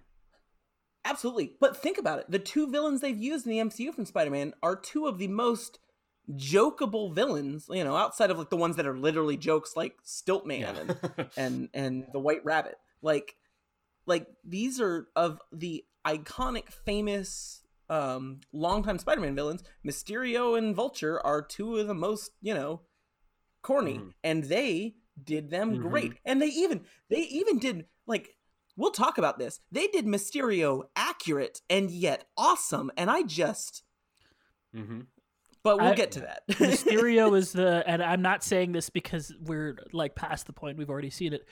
Ever since the first Spider-Man movie, Mysterio has been the villain that I wanted to see on the live screen. Me too. Me too. Because I because I thought he would be the coolest to see on a big screen because of all I they could wanted do it. I had no idea how you would pull it off, and and that's I'm why I thought it was enough never to- gonna was right. that's why I thought it was never gonna happen because I thought it would be too it'd be Mhm. too much and it kind of was and it was great because of it. Um, Right. God, there's so much to say about Far From Home. I just want to talk about Far From Home. We'll get there. Um, we'll get Yeah, there. same. Looking forward to that So- episode too. the vulture's very cool. Um, while Toombs drives the two to the dance, he pieces together from Liz telling stories about the Washington D.C. rescue in the best scene in the movie. that Peter is in fact Spider-Man. Mhm. While Liz goes inside, Toombs threatens Peter, saying he's going to let him walk away for saving his daughter, that he will kill Parker if he ever messes with his business again. Dead. Peter, shaken, goes into the dance, but discovers Toombs is planning to hijack a Stark cargo plane carrying a ton of weapons. He decides his great power means he cannot shrink great responsibilities and leaves Liz to go stop Toombs. Schultz is waiting for Peter and tries to kill him with the Shocker gauntlets, but Leeds shows up to help subdue him. Um, using his Spider-Man, his old Spider-Man suit, Peter finds Toombs, who uses Vulture suit to collapse a concrete warehouse on top of Peter Parker, and then we get the scene that we've alluded to a few times from Amazing Spider-Man number thirty-three. Um, it's the scene of Peter lifting the concrete above him, um, and I think this scene is important. It's important because it's not Peter doesn't use anything that that uh, like obviously he has some super strength, but this is Peter's this is Peter's resolve here. This is Peter's will. This is Peter doing something that's extraordinary even though he shouldn't be able to do it because of Mhm. his force of will. And I think that's why it's that's why it's such a such a moving scene and Mhm. I think it's so so so good and so well done in this movie. Yes. And very central to the character. Like that is something that gets fallen back on in a lot of Spider-Man stories is he's he's got a lot going for him. He is a super powered genius with precognition who can cling to walls. But when the chips are down and Aunt May or the world or or MJ are in trouble, he is going to find a way to get through it. And and some of the greatest Spider-Man scenes come from that. And this pulled that out. I don't think as well as the comic does when it's at its best, but well enough that I was happy. Yeah. Yeah, Spider-Man uh uh finds a way. two, two, two things that I really like about this scene is just him kind of remembering Tony's words echoing in his head about uh, if you if you can't do it without the suit, then you don't deserve the suit, and then him just saying to himself, "Come on, Spider Man, come on!" Like he's like reaching within himself to find his inner Spider Man, and he makes it work and and it proves and and the rest of this scene and the rest of the movie really proves out that it's not the suit that makes spider-man. It's peter parker's resolve and inner strength and sense of duty and responsibility is what makes him spider-man i think it's really important that he in the end saves the day without all of stark's tech it's his little homemade suit with goggles and and a hoodie and everything and that's he ends up saving the day with that to prove that he doesn't. I mean, it's great to have all those toys and suit lady, Jennifer Connelly, Um, Paul Bettany's It's Jennifer yeah, Paul. Bettany's wife. Oh. There's a weird inside joke. Huh. Jennifer Connelly is married to Paul Bettany? I, I believe. Did I say the wrong name? Uh, No, keep going. I just didn't know that. You you keep talking, and I'm gonna yeah, Google, Google that background. because I feel like I'm I, I, I feel like I'm right there because that's um I don't pay attention to celebrity spout. yes spouses, yeah. So anyway, so it's a family business is that they're Stark AIs. Uh, is is the, yeah, no, they have been married since 2003. Uh, Did not Yeah. know. but but he does it all without Karen the suit lady and without instant kill mode and an iron spider suit and everything that he's just just with his uh proportional strength and sticky hands and uh and homemade web fluid and suit he's able to save the day and i think that's like a really important it's i just think it's very important to this movie in particular that in the end Yes. it's peter parker that saves the day not tony stark's magic technology Well, and using the term saves the day is so important because he doesn't win it by beating the villain. He wins it by saving Yes. him. He wins Yes. it by sa- that's that's how the A the, the big very Spider-Man thing. I picked on this movie for not necessarily always getting Spider-Man right, but mm-hmm. absolutely got him right here. it is Right, the most he- spider-man thing to do to risk your life to save the supervillain Right, absolutely. And you know, and I think it, it's a good payoff because we spend all this time about Peter worrying about people and trying to help people, and that's how he he finds his ultimate strength is that the way he should the way he has to go to win is to help people. He even finds that out later when he is offered the Iron Spider suit and you know, we get through that whole thing and he wants to go back to helping people well- because that's what's important to Spider-Man. we'll win this by saving the I'm things we love not destroying the things we hate but I don't have to save you. yeah Okay, so we've already gone through a lot of this, but we'll kind of run through it. So, um, so Parker survives. He chases down the plane. His tomb starts to hijack it. In the resulting battle, the plane crashes outside Coney Island, takes out a bunch of people on a tilt-a-whirl on Coney Island. By the way, like Mhm. if there were people on that tilt-a-whirl, they got messed up. Mhm. Um, Mhm. Toombs, with his damage suit, attempts to kill Parker before noticing a crate of tech that survived and leaves to carry it away. Toombs' suit fails and explodes, but Parker rescues him from the flames, saving his life. Uh, Toombs is webbed up for the cops with the note, courtesy of your friendly neighborhood Spider Man. Mhm. Hell yeah. So we get the aftermath here. Peter talks to Liz, who was upset at Peter for ditching her, understandably, and also upset that she has to move since her father is now in, in jail. um, Parker's friend Michelle Jones takes over as the head of the academic decathlon team and states that she prefers to go by MJ. Boo. someone has strong feelings about that Keep going. No, I want to hear this because I have no problems with this. So I want to Yeah. hear why you have a problem with this. It's so it was very clearly supposed to be this is the new Mary Jane, and then they like backed away from that. No, it's just an homage to Mary Jane. Okay, why why just just have Mary Jane or have your original character, one or the other. Don't give me this is the new Mary Jane, and also her name's not even Mary Jane.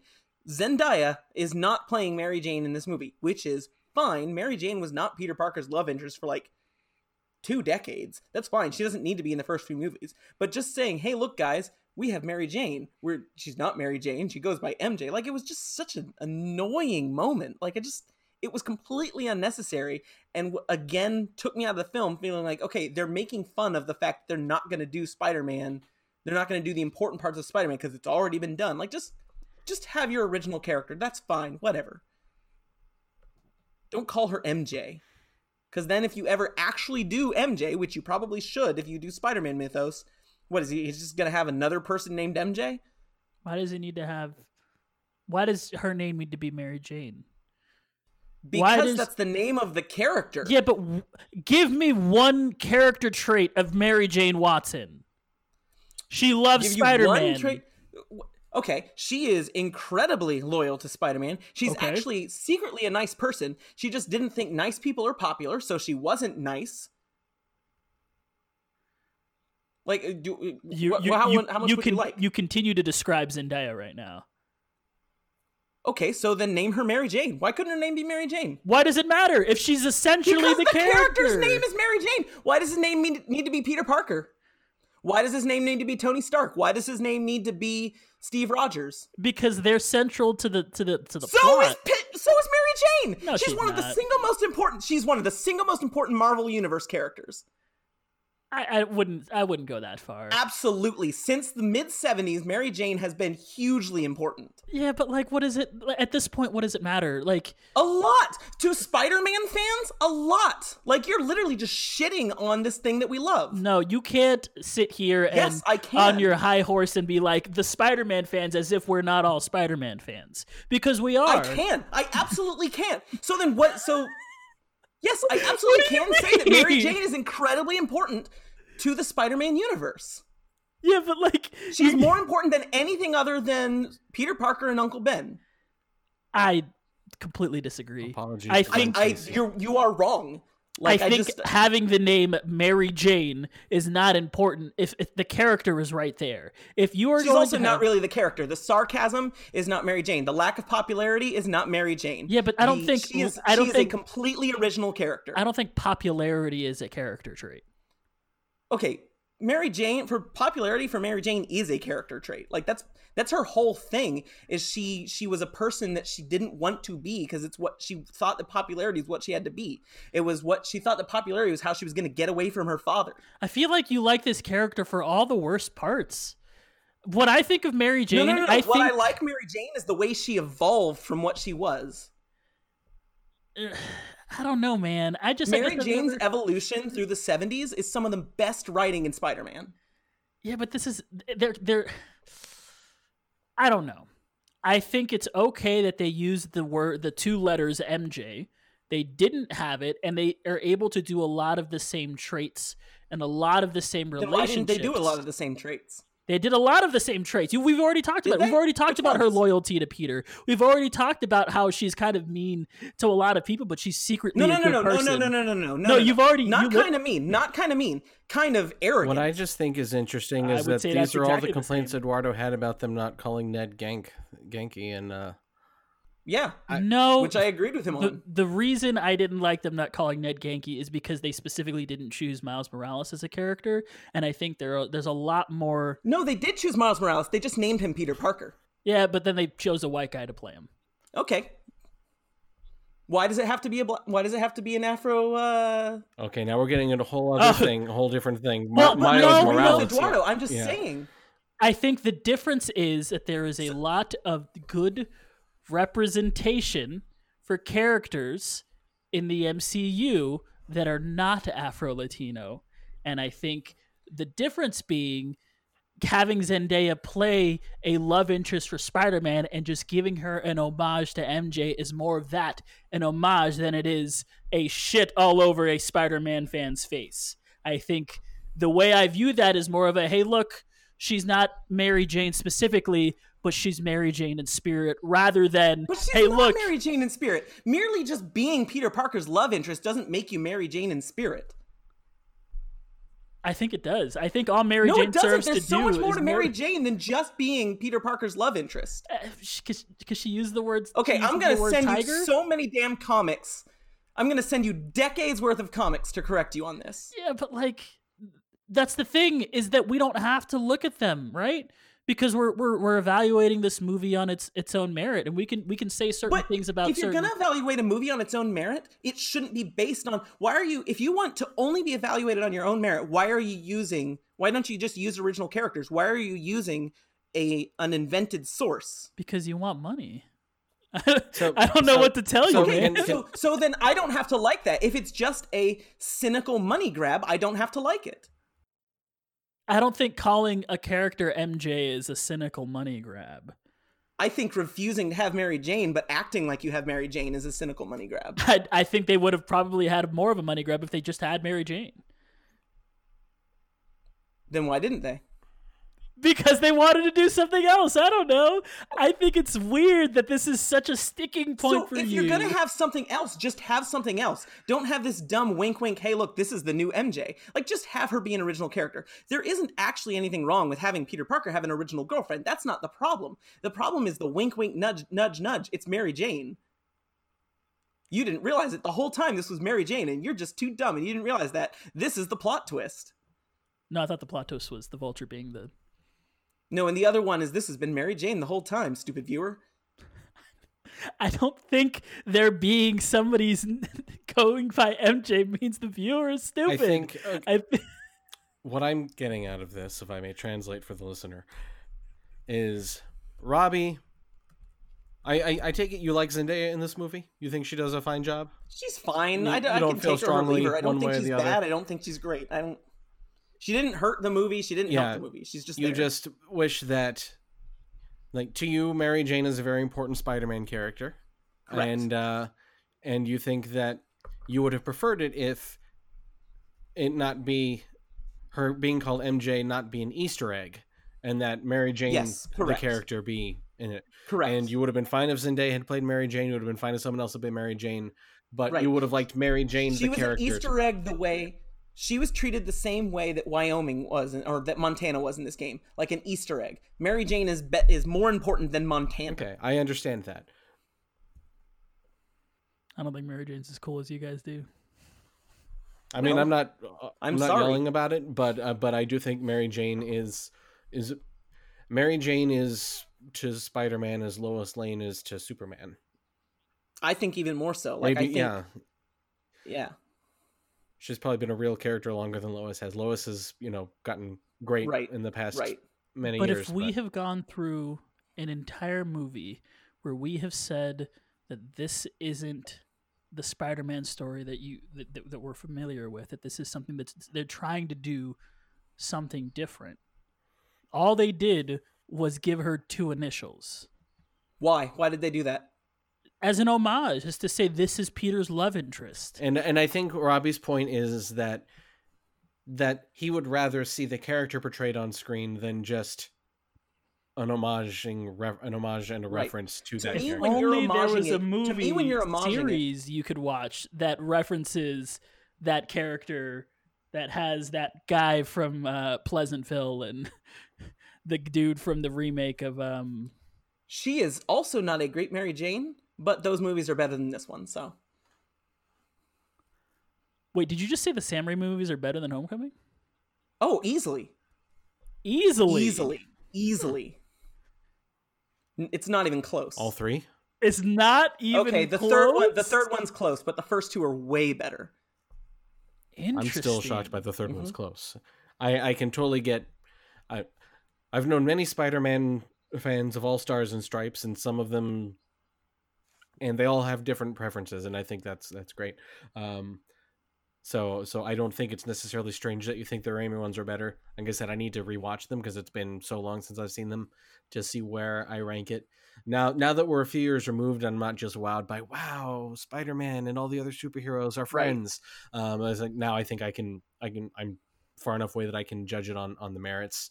And I remember absolutely loving Spider-Man Two when it came out, and Spider-Man yes, Two I still do. is, in my estimation, probably one of the best superhero movies.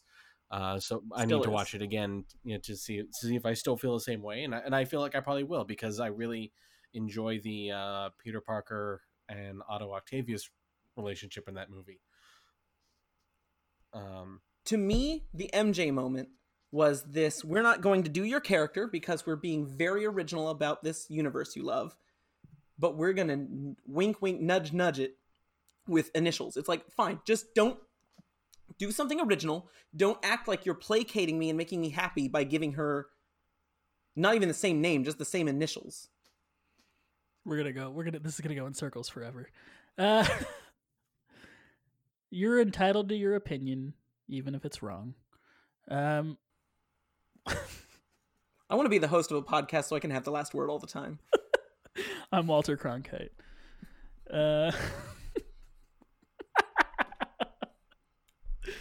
look, man, I don't know. I guess I just don't. I'm not as passionate about it as you are. That's not to say I'm not as passionate about Spider-Man as you are. As you can see behind me, One- I've got Spider-Man right there. So I think it's because we come from different times in Spider-Man.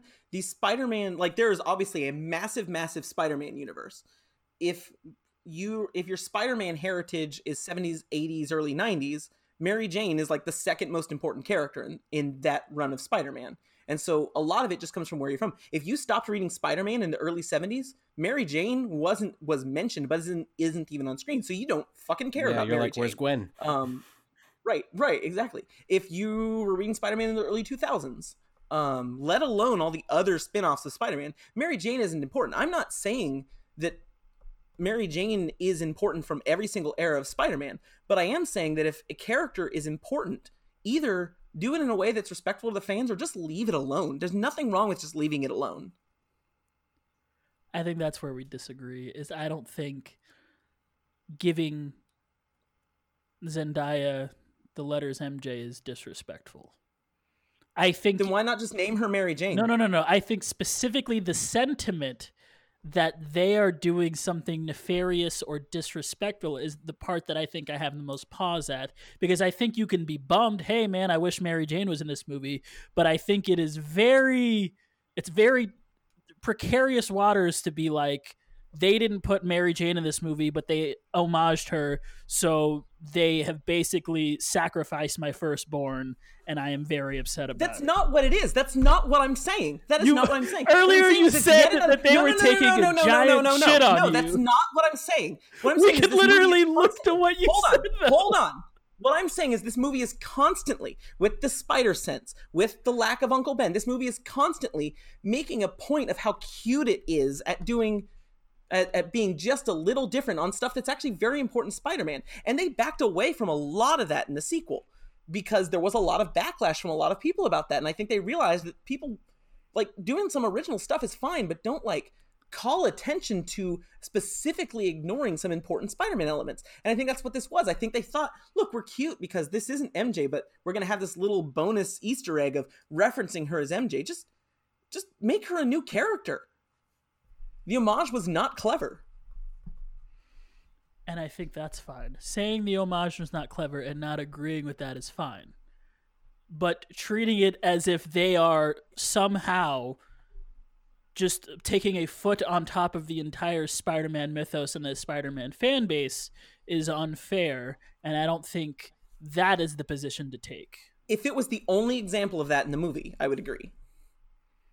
I think you there is much more to the character of Peter Parker, specifically in this point in his life, with Uncle Ben to be said about this than it is about MJ.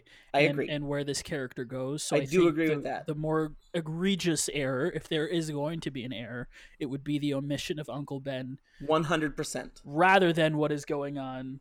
Um, One hundred percent. I would have been this passionate about Uncle Ben if you had bo- goaded me into it too.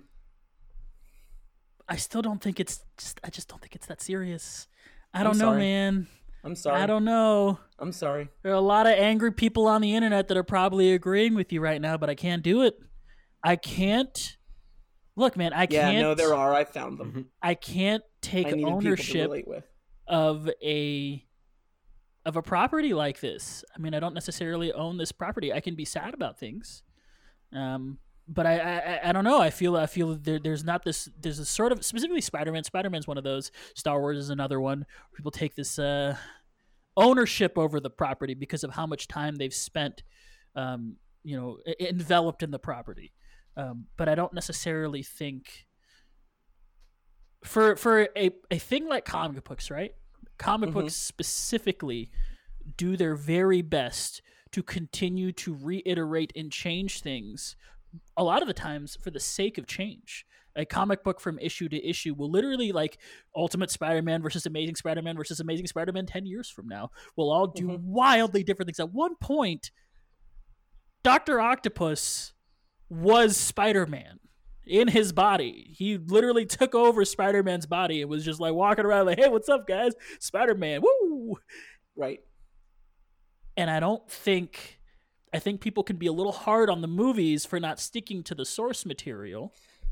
But there's there's sticking. So Vulture's a great example. You can make intelligent changes with the source material when you're not hurting super important core concepts. And I and if you're going to be really original, just be original. You don't have to just not everything has to be a property that existed before. If you've got an original deal idea, haven't use your original idea. Don't take an idea that existed and take a name and and just make it that thing in name only.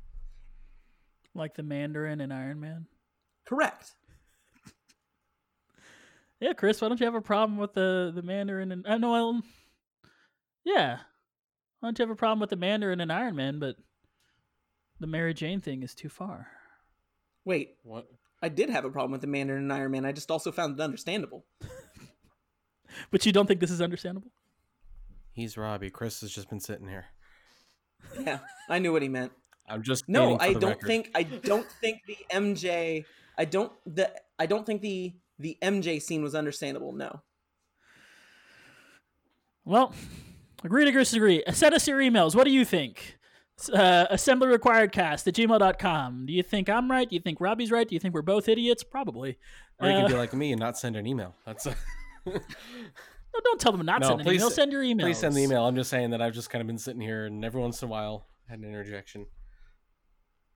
I just I just want us all to be friends again. We're all friends. No one's not friends. We're able to have. No, I will I will just like when I saw the movie, I will stop caring about the MJ thing the minute we get off of this podcast. Yeah. It uh, is very easy for me to just say, I don't like that movie. I'm not gonna watch it again. So uh, Peter meets with Stark at the Avengers headquarters. Stark apologizes to and thanks Peter. He offers him the Iron Spider suit and tells him he is hosting a press conference to announce him as the latest Avenger. Parker thinks it's a test of his maturity and turns down the press conference he thinks is fake. Stark accepts the move, but the press conference is real. To give the press something instead of wasting their time, Tony proposes to Pepper Potts, that movie that she didn't remember that she was even in. Uh, Peter goes home to find his sp- to find his Spider-Man suit returned to him, and Aunt May comes in to t- see him trying it on. My last hot take Boo. of this entire this entire thing, I don't actually love the MCU's Spider-Man costumes. I think they're That's okay. not particularly hot. I thought everyone hated them. I don't love them. I think I have a problem with the proportions of Spider-Man's head as for the rest of his body. I mean, you can I blame that think on he Tom looks Holland. well, I think it's just the way the mask. I don't know. It just looks weird, man. He looks like one of those Goombas from the Mario movie, like you know, like how they got the little tiny heads on the giant bodies. Like it just looks weird proportion wise. The Spider-Man costume in Civil War was refreshing because it felt like they were going to try and have something that looked somewhat like Spider-Man instead of like the Andrew Garfield and and Spider-Man was like, no, no, no, no we're gonna be hip Spider-Man. And it's like that was where it came from. However, I don't think that you're going on a limb there. I think I mostly see criticism of the Spider-Man costumes in these movies. I like so the eyes. I think the eyes are cool. Um, yes, know, so man. I do like the eyes. Yes, agreed. I just think the proportions are a little kind of weird. I just think the suits. I mean, it's just. I mean, like I I, don't could like the ignore black, it. the black bands on the arm. Like what? Are, what are Yeah, those? I can kind of ignore it because it's cool. Like I like Spider Man, but I just it's not my favorite suit. I think if you're gonna do a new suit, you can do it really cool. Like I really like Insomniac's take. Like we've already talked about it, but in the PS4 video game, the uh the suit that he makes, the one with the white spider, I think is really cool looking. And Okay, that's a hot take. is that a hot take? Yeah, I used that for the whole thing. I got rid of just that thought it suit was as really soon cool. as I could. I thought it looked super cool. I cool. wore the suit from this Ooh. movie for a lot of the game. Did you? not not like all of it. I wore this. so I wore the suit from Tobey Maguire Spider Man a lot. Oh, Even though. I don't actually like that suit, it was fun and nostalgic. It was wear, it was neat. wear it in the game. Um, I'm trying to think of what suit I actually used the most in that one. I I'm I used the starter suit, the the classic starter Spider Man suit Oh, a yeah. Like when I could go back to that, I went back to that. It's- Yeah. The suit you have at the start of that game is perfect, and I I liked the the suit that we got because it let me it gave me a focal point of this is the Spider-Man that I'm looking at right now. This is the PS4 Spider-Man. It's not to be confused with the comic Spider-Man, it's not to be confused with the movie Spider-Man. When I think of that suit, I think of the PS4 Spider-Man and like the two going hand hand in hand in hand to me. Yeah, the classic suit in that one. I just was didn't- Good. I just didn't get the stuff on top of the hands. I don't know. What oh, is I also they're no, blue- actually, the, his eyes- his no, eyes, he blue I'm and red. Wrong. The costume I used in that the most was Ben Riley. Oh, Scarlet Spider? Yeah, Yes. that's legit. and that was that was entirely just from like that was my moment in time with spider-man was those honestly those stories weren't even good but that was my that was my nostalgic moment in time was me being a you know a preteen and a teenager reading ben riley didn't even like scarlet spider didn't even exist that long but it was when i was buying the comic book every week and so that was uh that was fun for me to play with that costume in the game He had a real big part in the Spider-Man animated series. yes Also, Like, at I one would- point, uh, Mary Jane melts into water. Also, Mary Jane is insufferable in the Spider-Man. Yeah, you want to know what doesn't hold up? I think I don't love her that much. Yeah, you yeah, no, you want to know what doesn't hold up? Spider-Man the animated series. Is it not? No, it because it's on Disney Plus and I've been watching it now and then. And um it is not one of those cartoons that's just as good when you're an adult as you were when it Oh, when you no. were a kid. Yeah, yeah, yeah. It's and you're you are absolutely right. If your main exposure to Mary Jane is animated series Mary Jane, then bring Zendaya on. I figured it out. I used the vintage suit a lot, the cell shaded one that looked like the '60s comic book. right, the one where the special power is Oh. Yes. gripping. Yes, Yes, absolutely. that that yes, is the suit I use the most. I kn- when I was just wandering the city, just keeping busy, I would switch to that suit because I thought it was fucking Oh, it hilarious. was so good. Also, best outside of 616, best Spider-Man adaptation is the PS4 Spider-Man. That's that I have gotten because of Into the Spider-Verse and PS4 Spider-Man, my bitterness over every Spider-Man movie getting everything just a little bit wrong has faded. Although I don't like PS4 Spider-Man Mary Jane. Huh. Really? No, I actually hate her Really? a lot. But they did Mary Jane. They gave you Not what you wanted. They gave they you Mary Jane. Just the name is not the name is not the character. Is it not? No, it's not. I don't know. If I just name Peter Parker Miles Morales, is that Miles Morales? If you gave him all the character traits, I guess sort of. But she doesn't have all the character traits. I also think it's tough This is because the other one I used. oh, Amazing Bagman. Yeah. Yeah. That was the one Peaches played with for a long time. we can't argue about this again. We're not going to do it again. I refuse. I like PS4 uh, Aunt May. Rip. Um.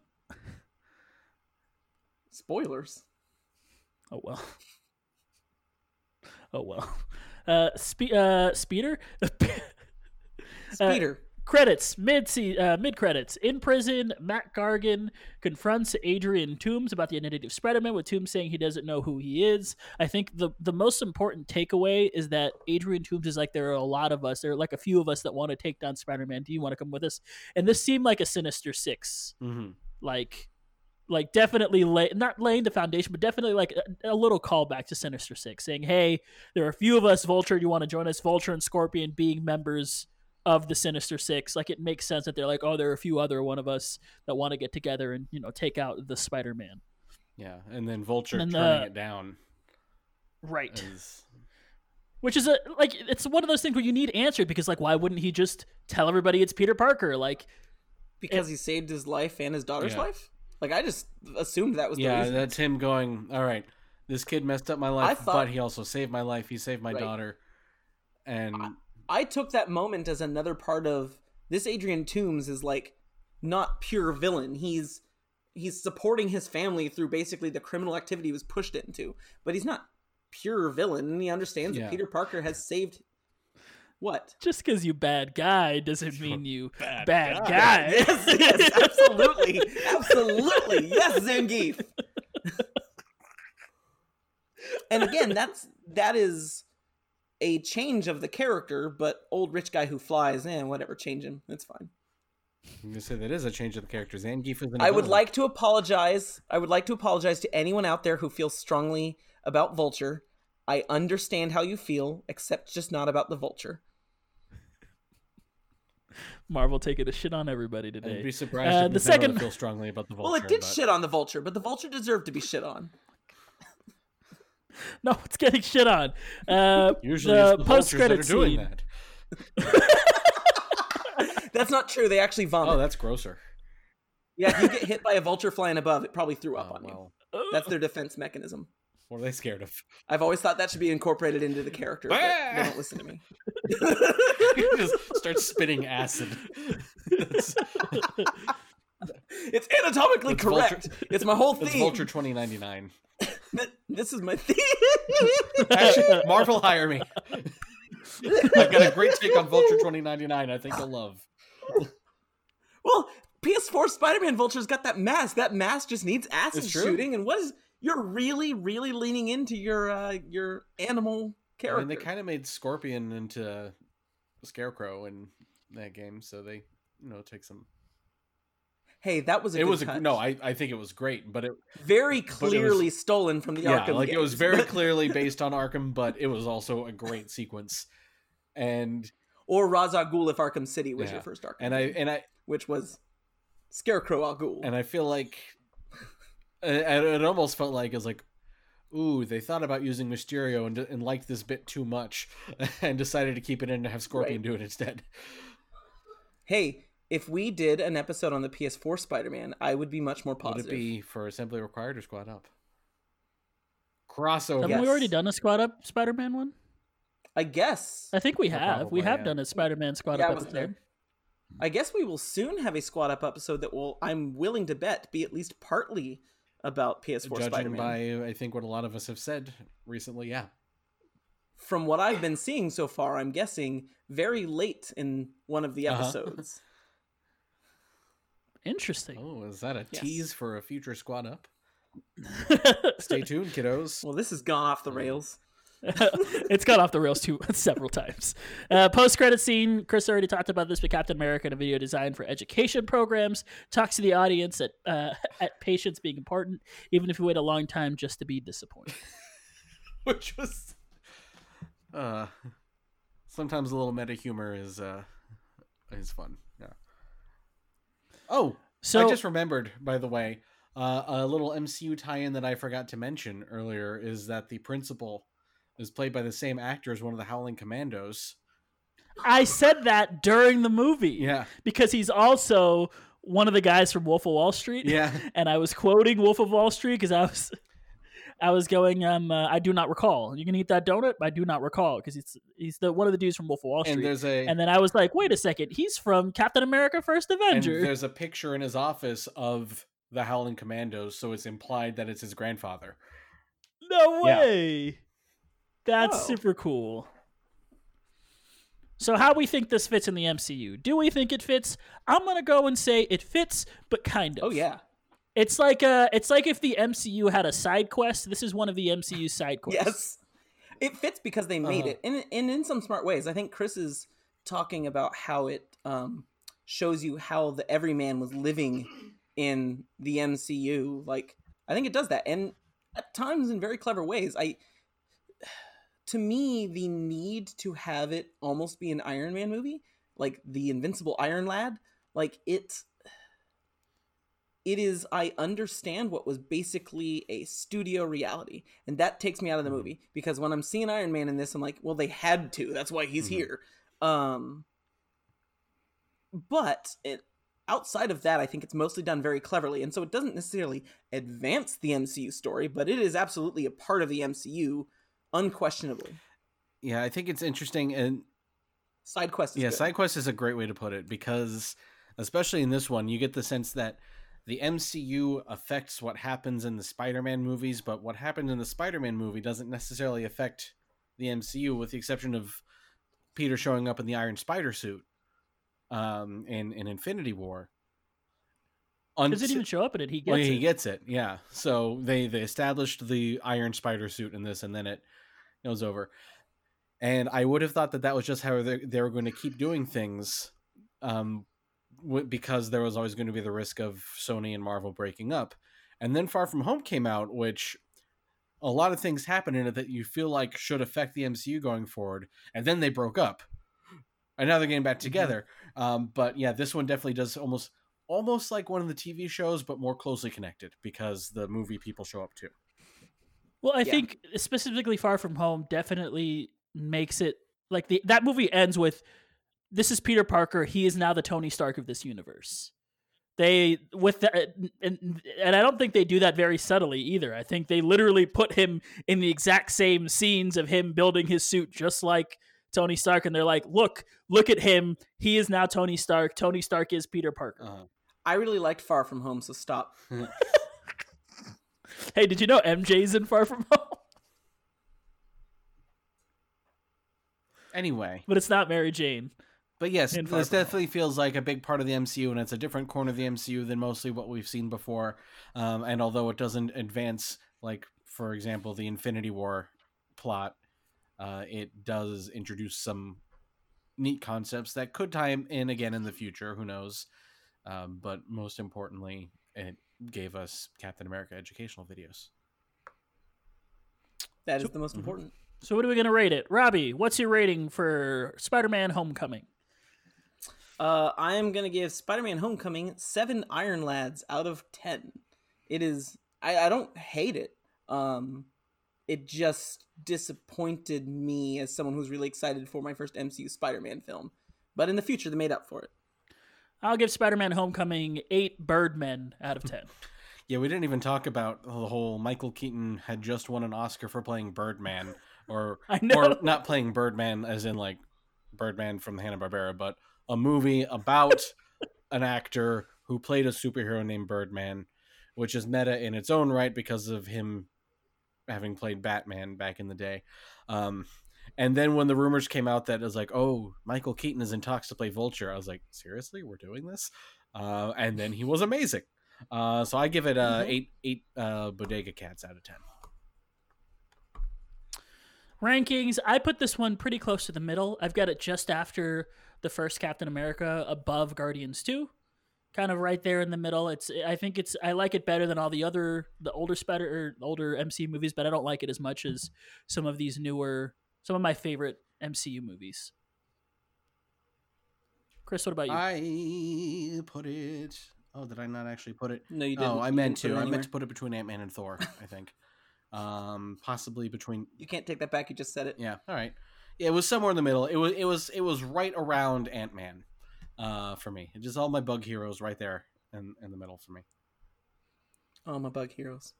Um, for me, it's it is ahead of the forgettable and super disappointing movies. Um, so it's ahead of Age of Ultron, ahead of Incredible Hulk, ahead of Thor: The Dark World, ahead of Iron Man Two. Like those are my bottoms. I liked it more than all those. Um, and then it's behind um, First Avenger.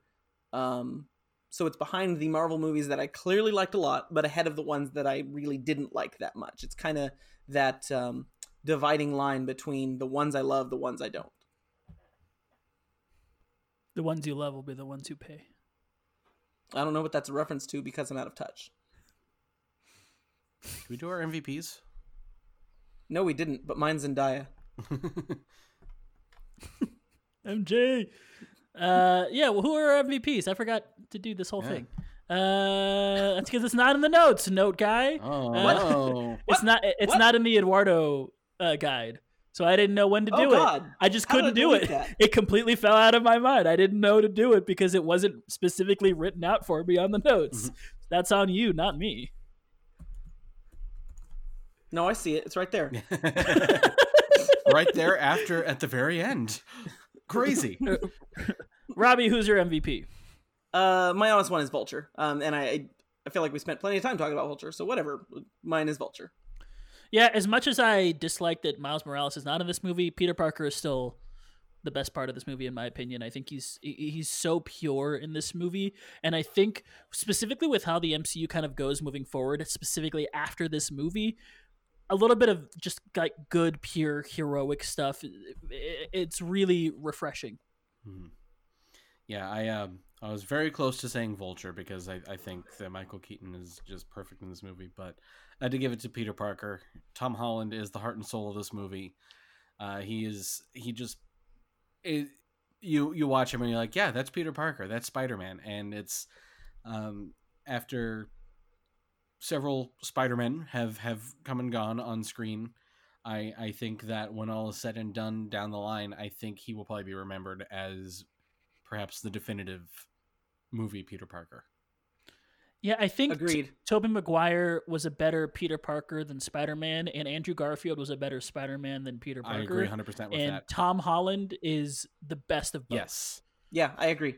Everything I just said about this is no ill will towards Tom Holland and his Spider-Man at all. But all ill will towards Andrew Garfield. Oh yeah. Honestly, and it's not even it's not even necessarily ill will towards Andrew Garfield. It's ill will towards the selection of Andrew Garfield and towards Spider-Man: A Twilight Story. Yeah, for me, it's the script of that movie because I, I just hate the way Peter's written. I, I like Yeah. Andrew Garfield Well- in the Spider Man scenes, but I think Peter Parker is a jerk. Yep. Man, we could talk a, a whole movie about us hating Amazing Spider. I would I'd have to have Bailey for I'd this one because not she to. would. Like honestly, I feel negatived out right now after you baited me in that MJ crap. I didn't. don't no one about- baited you. You baited me. I was willing to move on with my boo, and you said no. I want to talk about this, and now and so I we have did for about I have 45 screamed. minutes, and uh, we talked about it for so long. I thought, oh, this is going to be a short episode. Peaches isn't here. Soundlord, cut out the Zendaya Oh, stuff. no. No, that If deserves I had to to, in listen there. to it, everyone has to listen to it. Honestly, though, you could probably cut like three quarters of it because we kind of just go in circles saying the same things Yeah, back at each agree. other I do with over and over. You think I'm going to listen closely enough to decide, oh, no, I should go back and cut minutes three through seven of this rant because it's covered pretty well in, in minutes 12 through 19. All right, well, that's gonna do it for this episode. Don't tell them my Twitter handle. I don't want hate mail. Send all your hate mail uh, to Robbie over at PhilKid3. You can find myself at ABC Eduardo one Chris is Gator Sax 2010. Um, Peaches, even though he's not here, is D underscore Peaches. Uh, show on Twitter, Assembly Re- or AssemblyCast at AssemblyCast. You can email the show at uh, Assembly Required Cast. That's gonna do it At for me gmail.com. at gmail.com. I feel Excuse like me. that needs It's to be for me. specified. We don't have a hot What are, we doing, uh, what are we doing next week? Next week we're doing Thor Oh, Ragnarok. yeah. Ooh. That'll be. That's Hey, gonna the be notes for time. that are done. They've been done for months. It's true. It's true. hey, nothing to worry about next week because the notes are done for next week. yeah, baby. Uh, that's gonna do it for me, for Chris, for Robbie, for Peaches. We love you, three thousand, everybody. See ya. Excelsior. Hail Hydra. Boobly Pour one boobly. out for boobly boobly.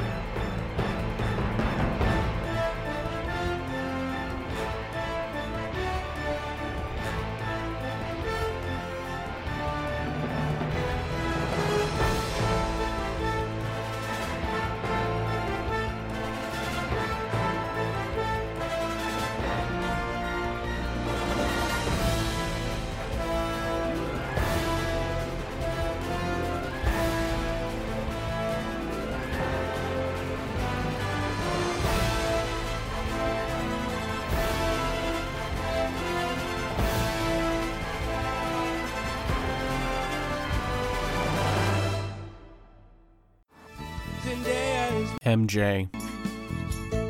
and LeBron James is Not in this.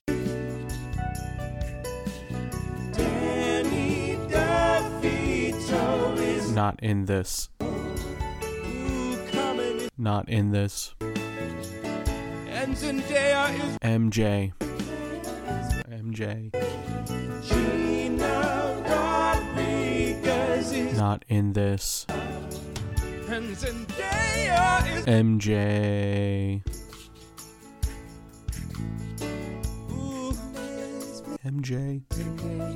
MJ.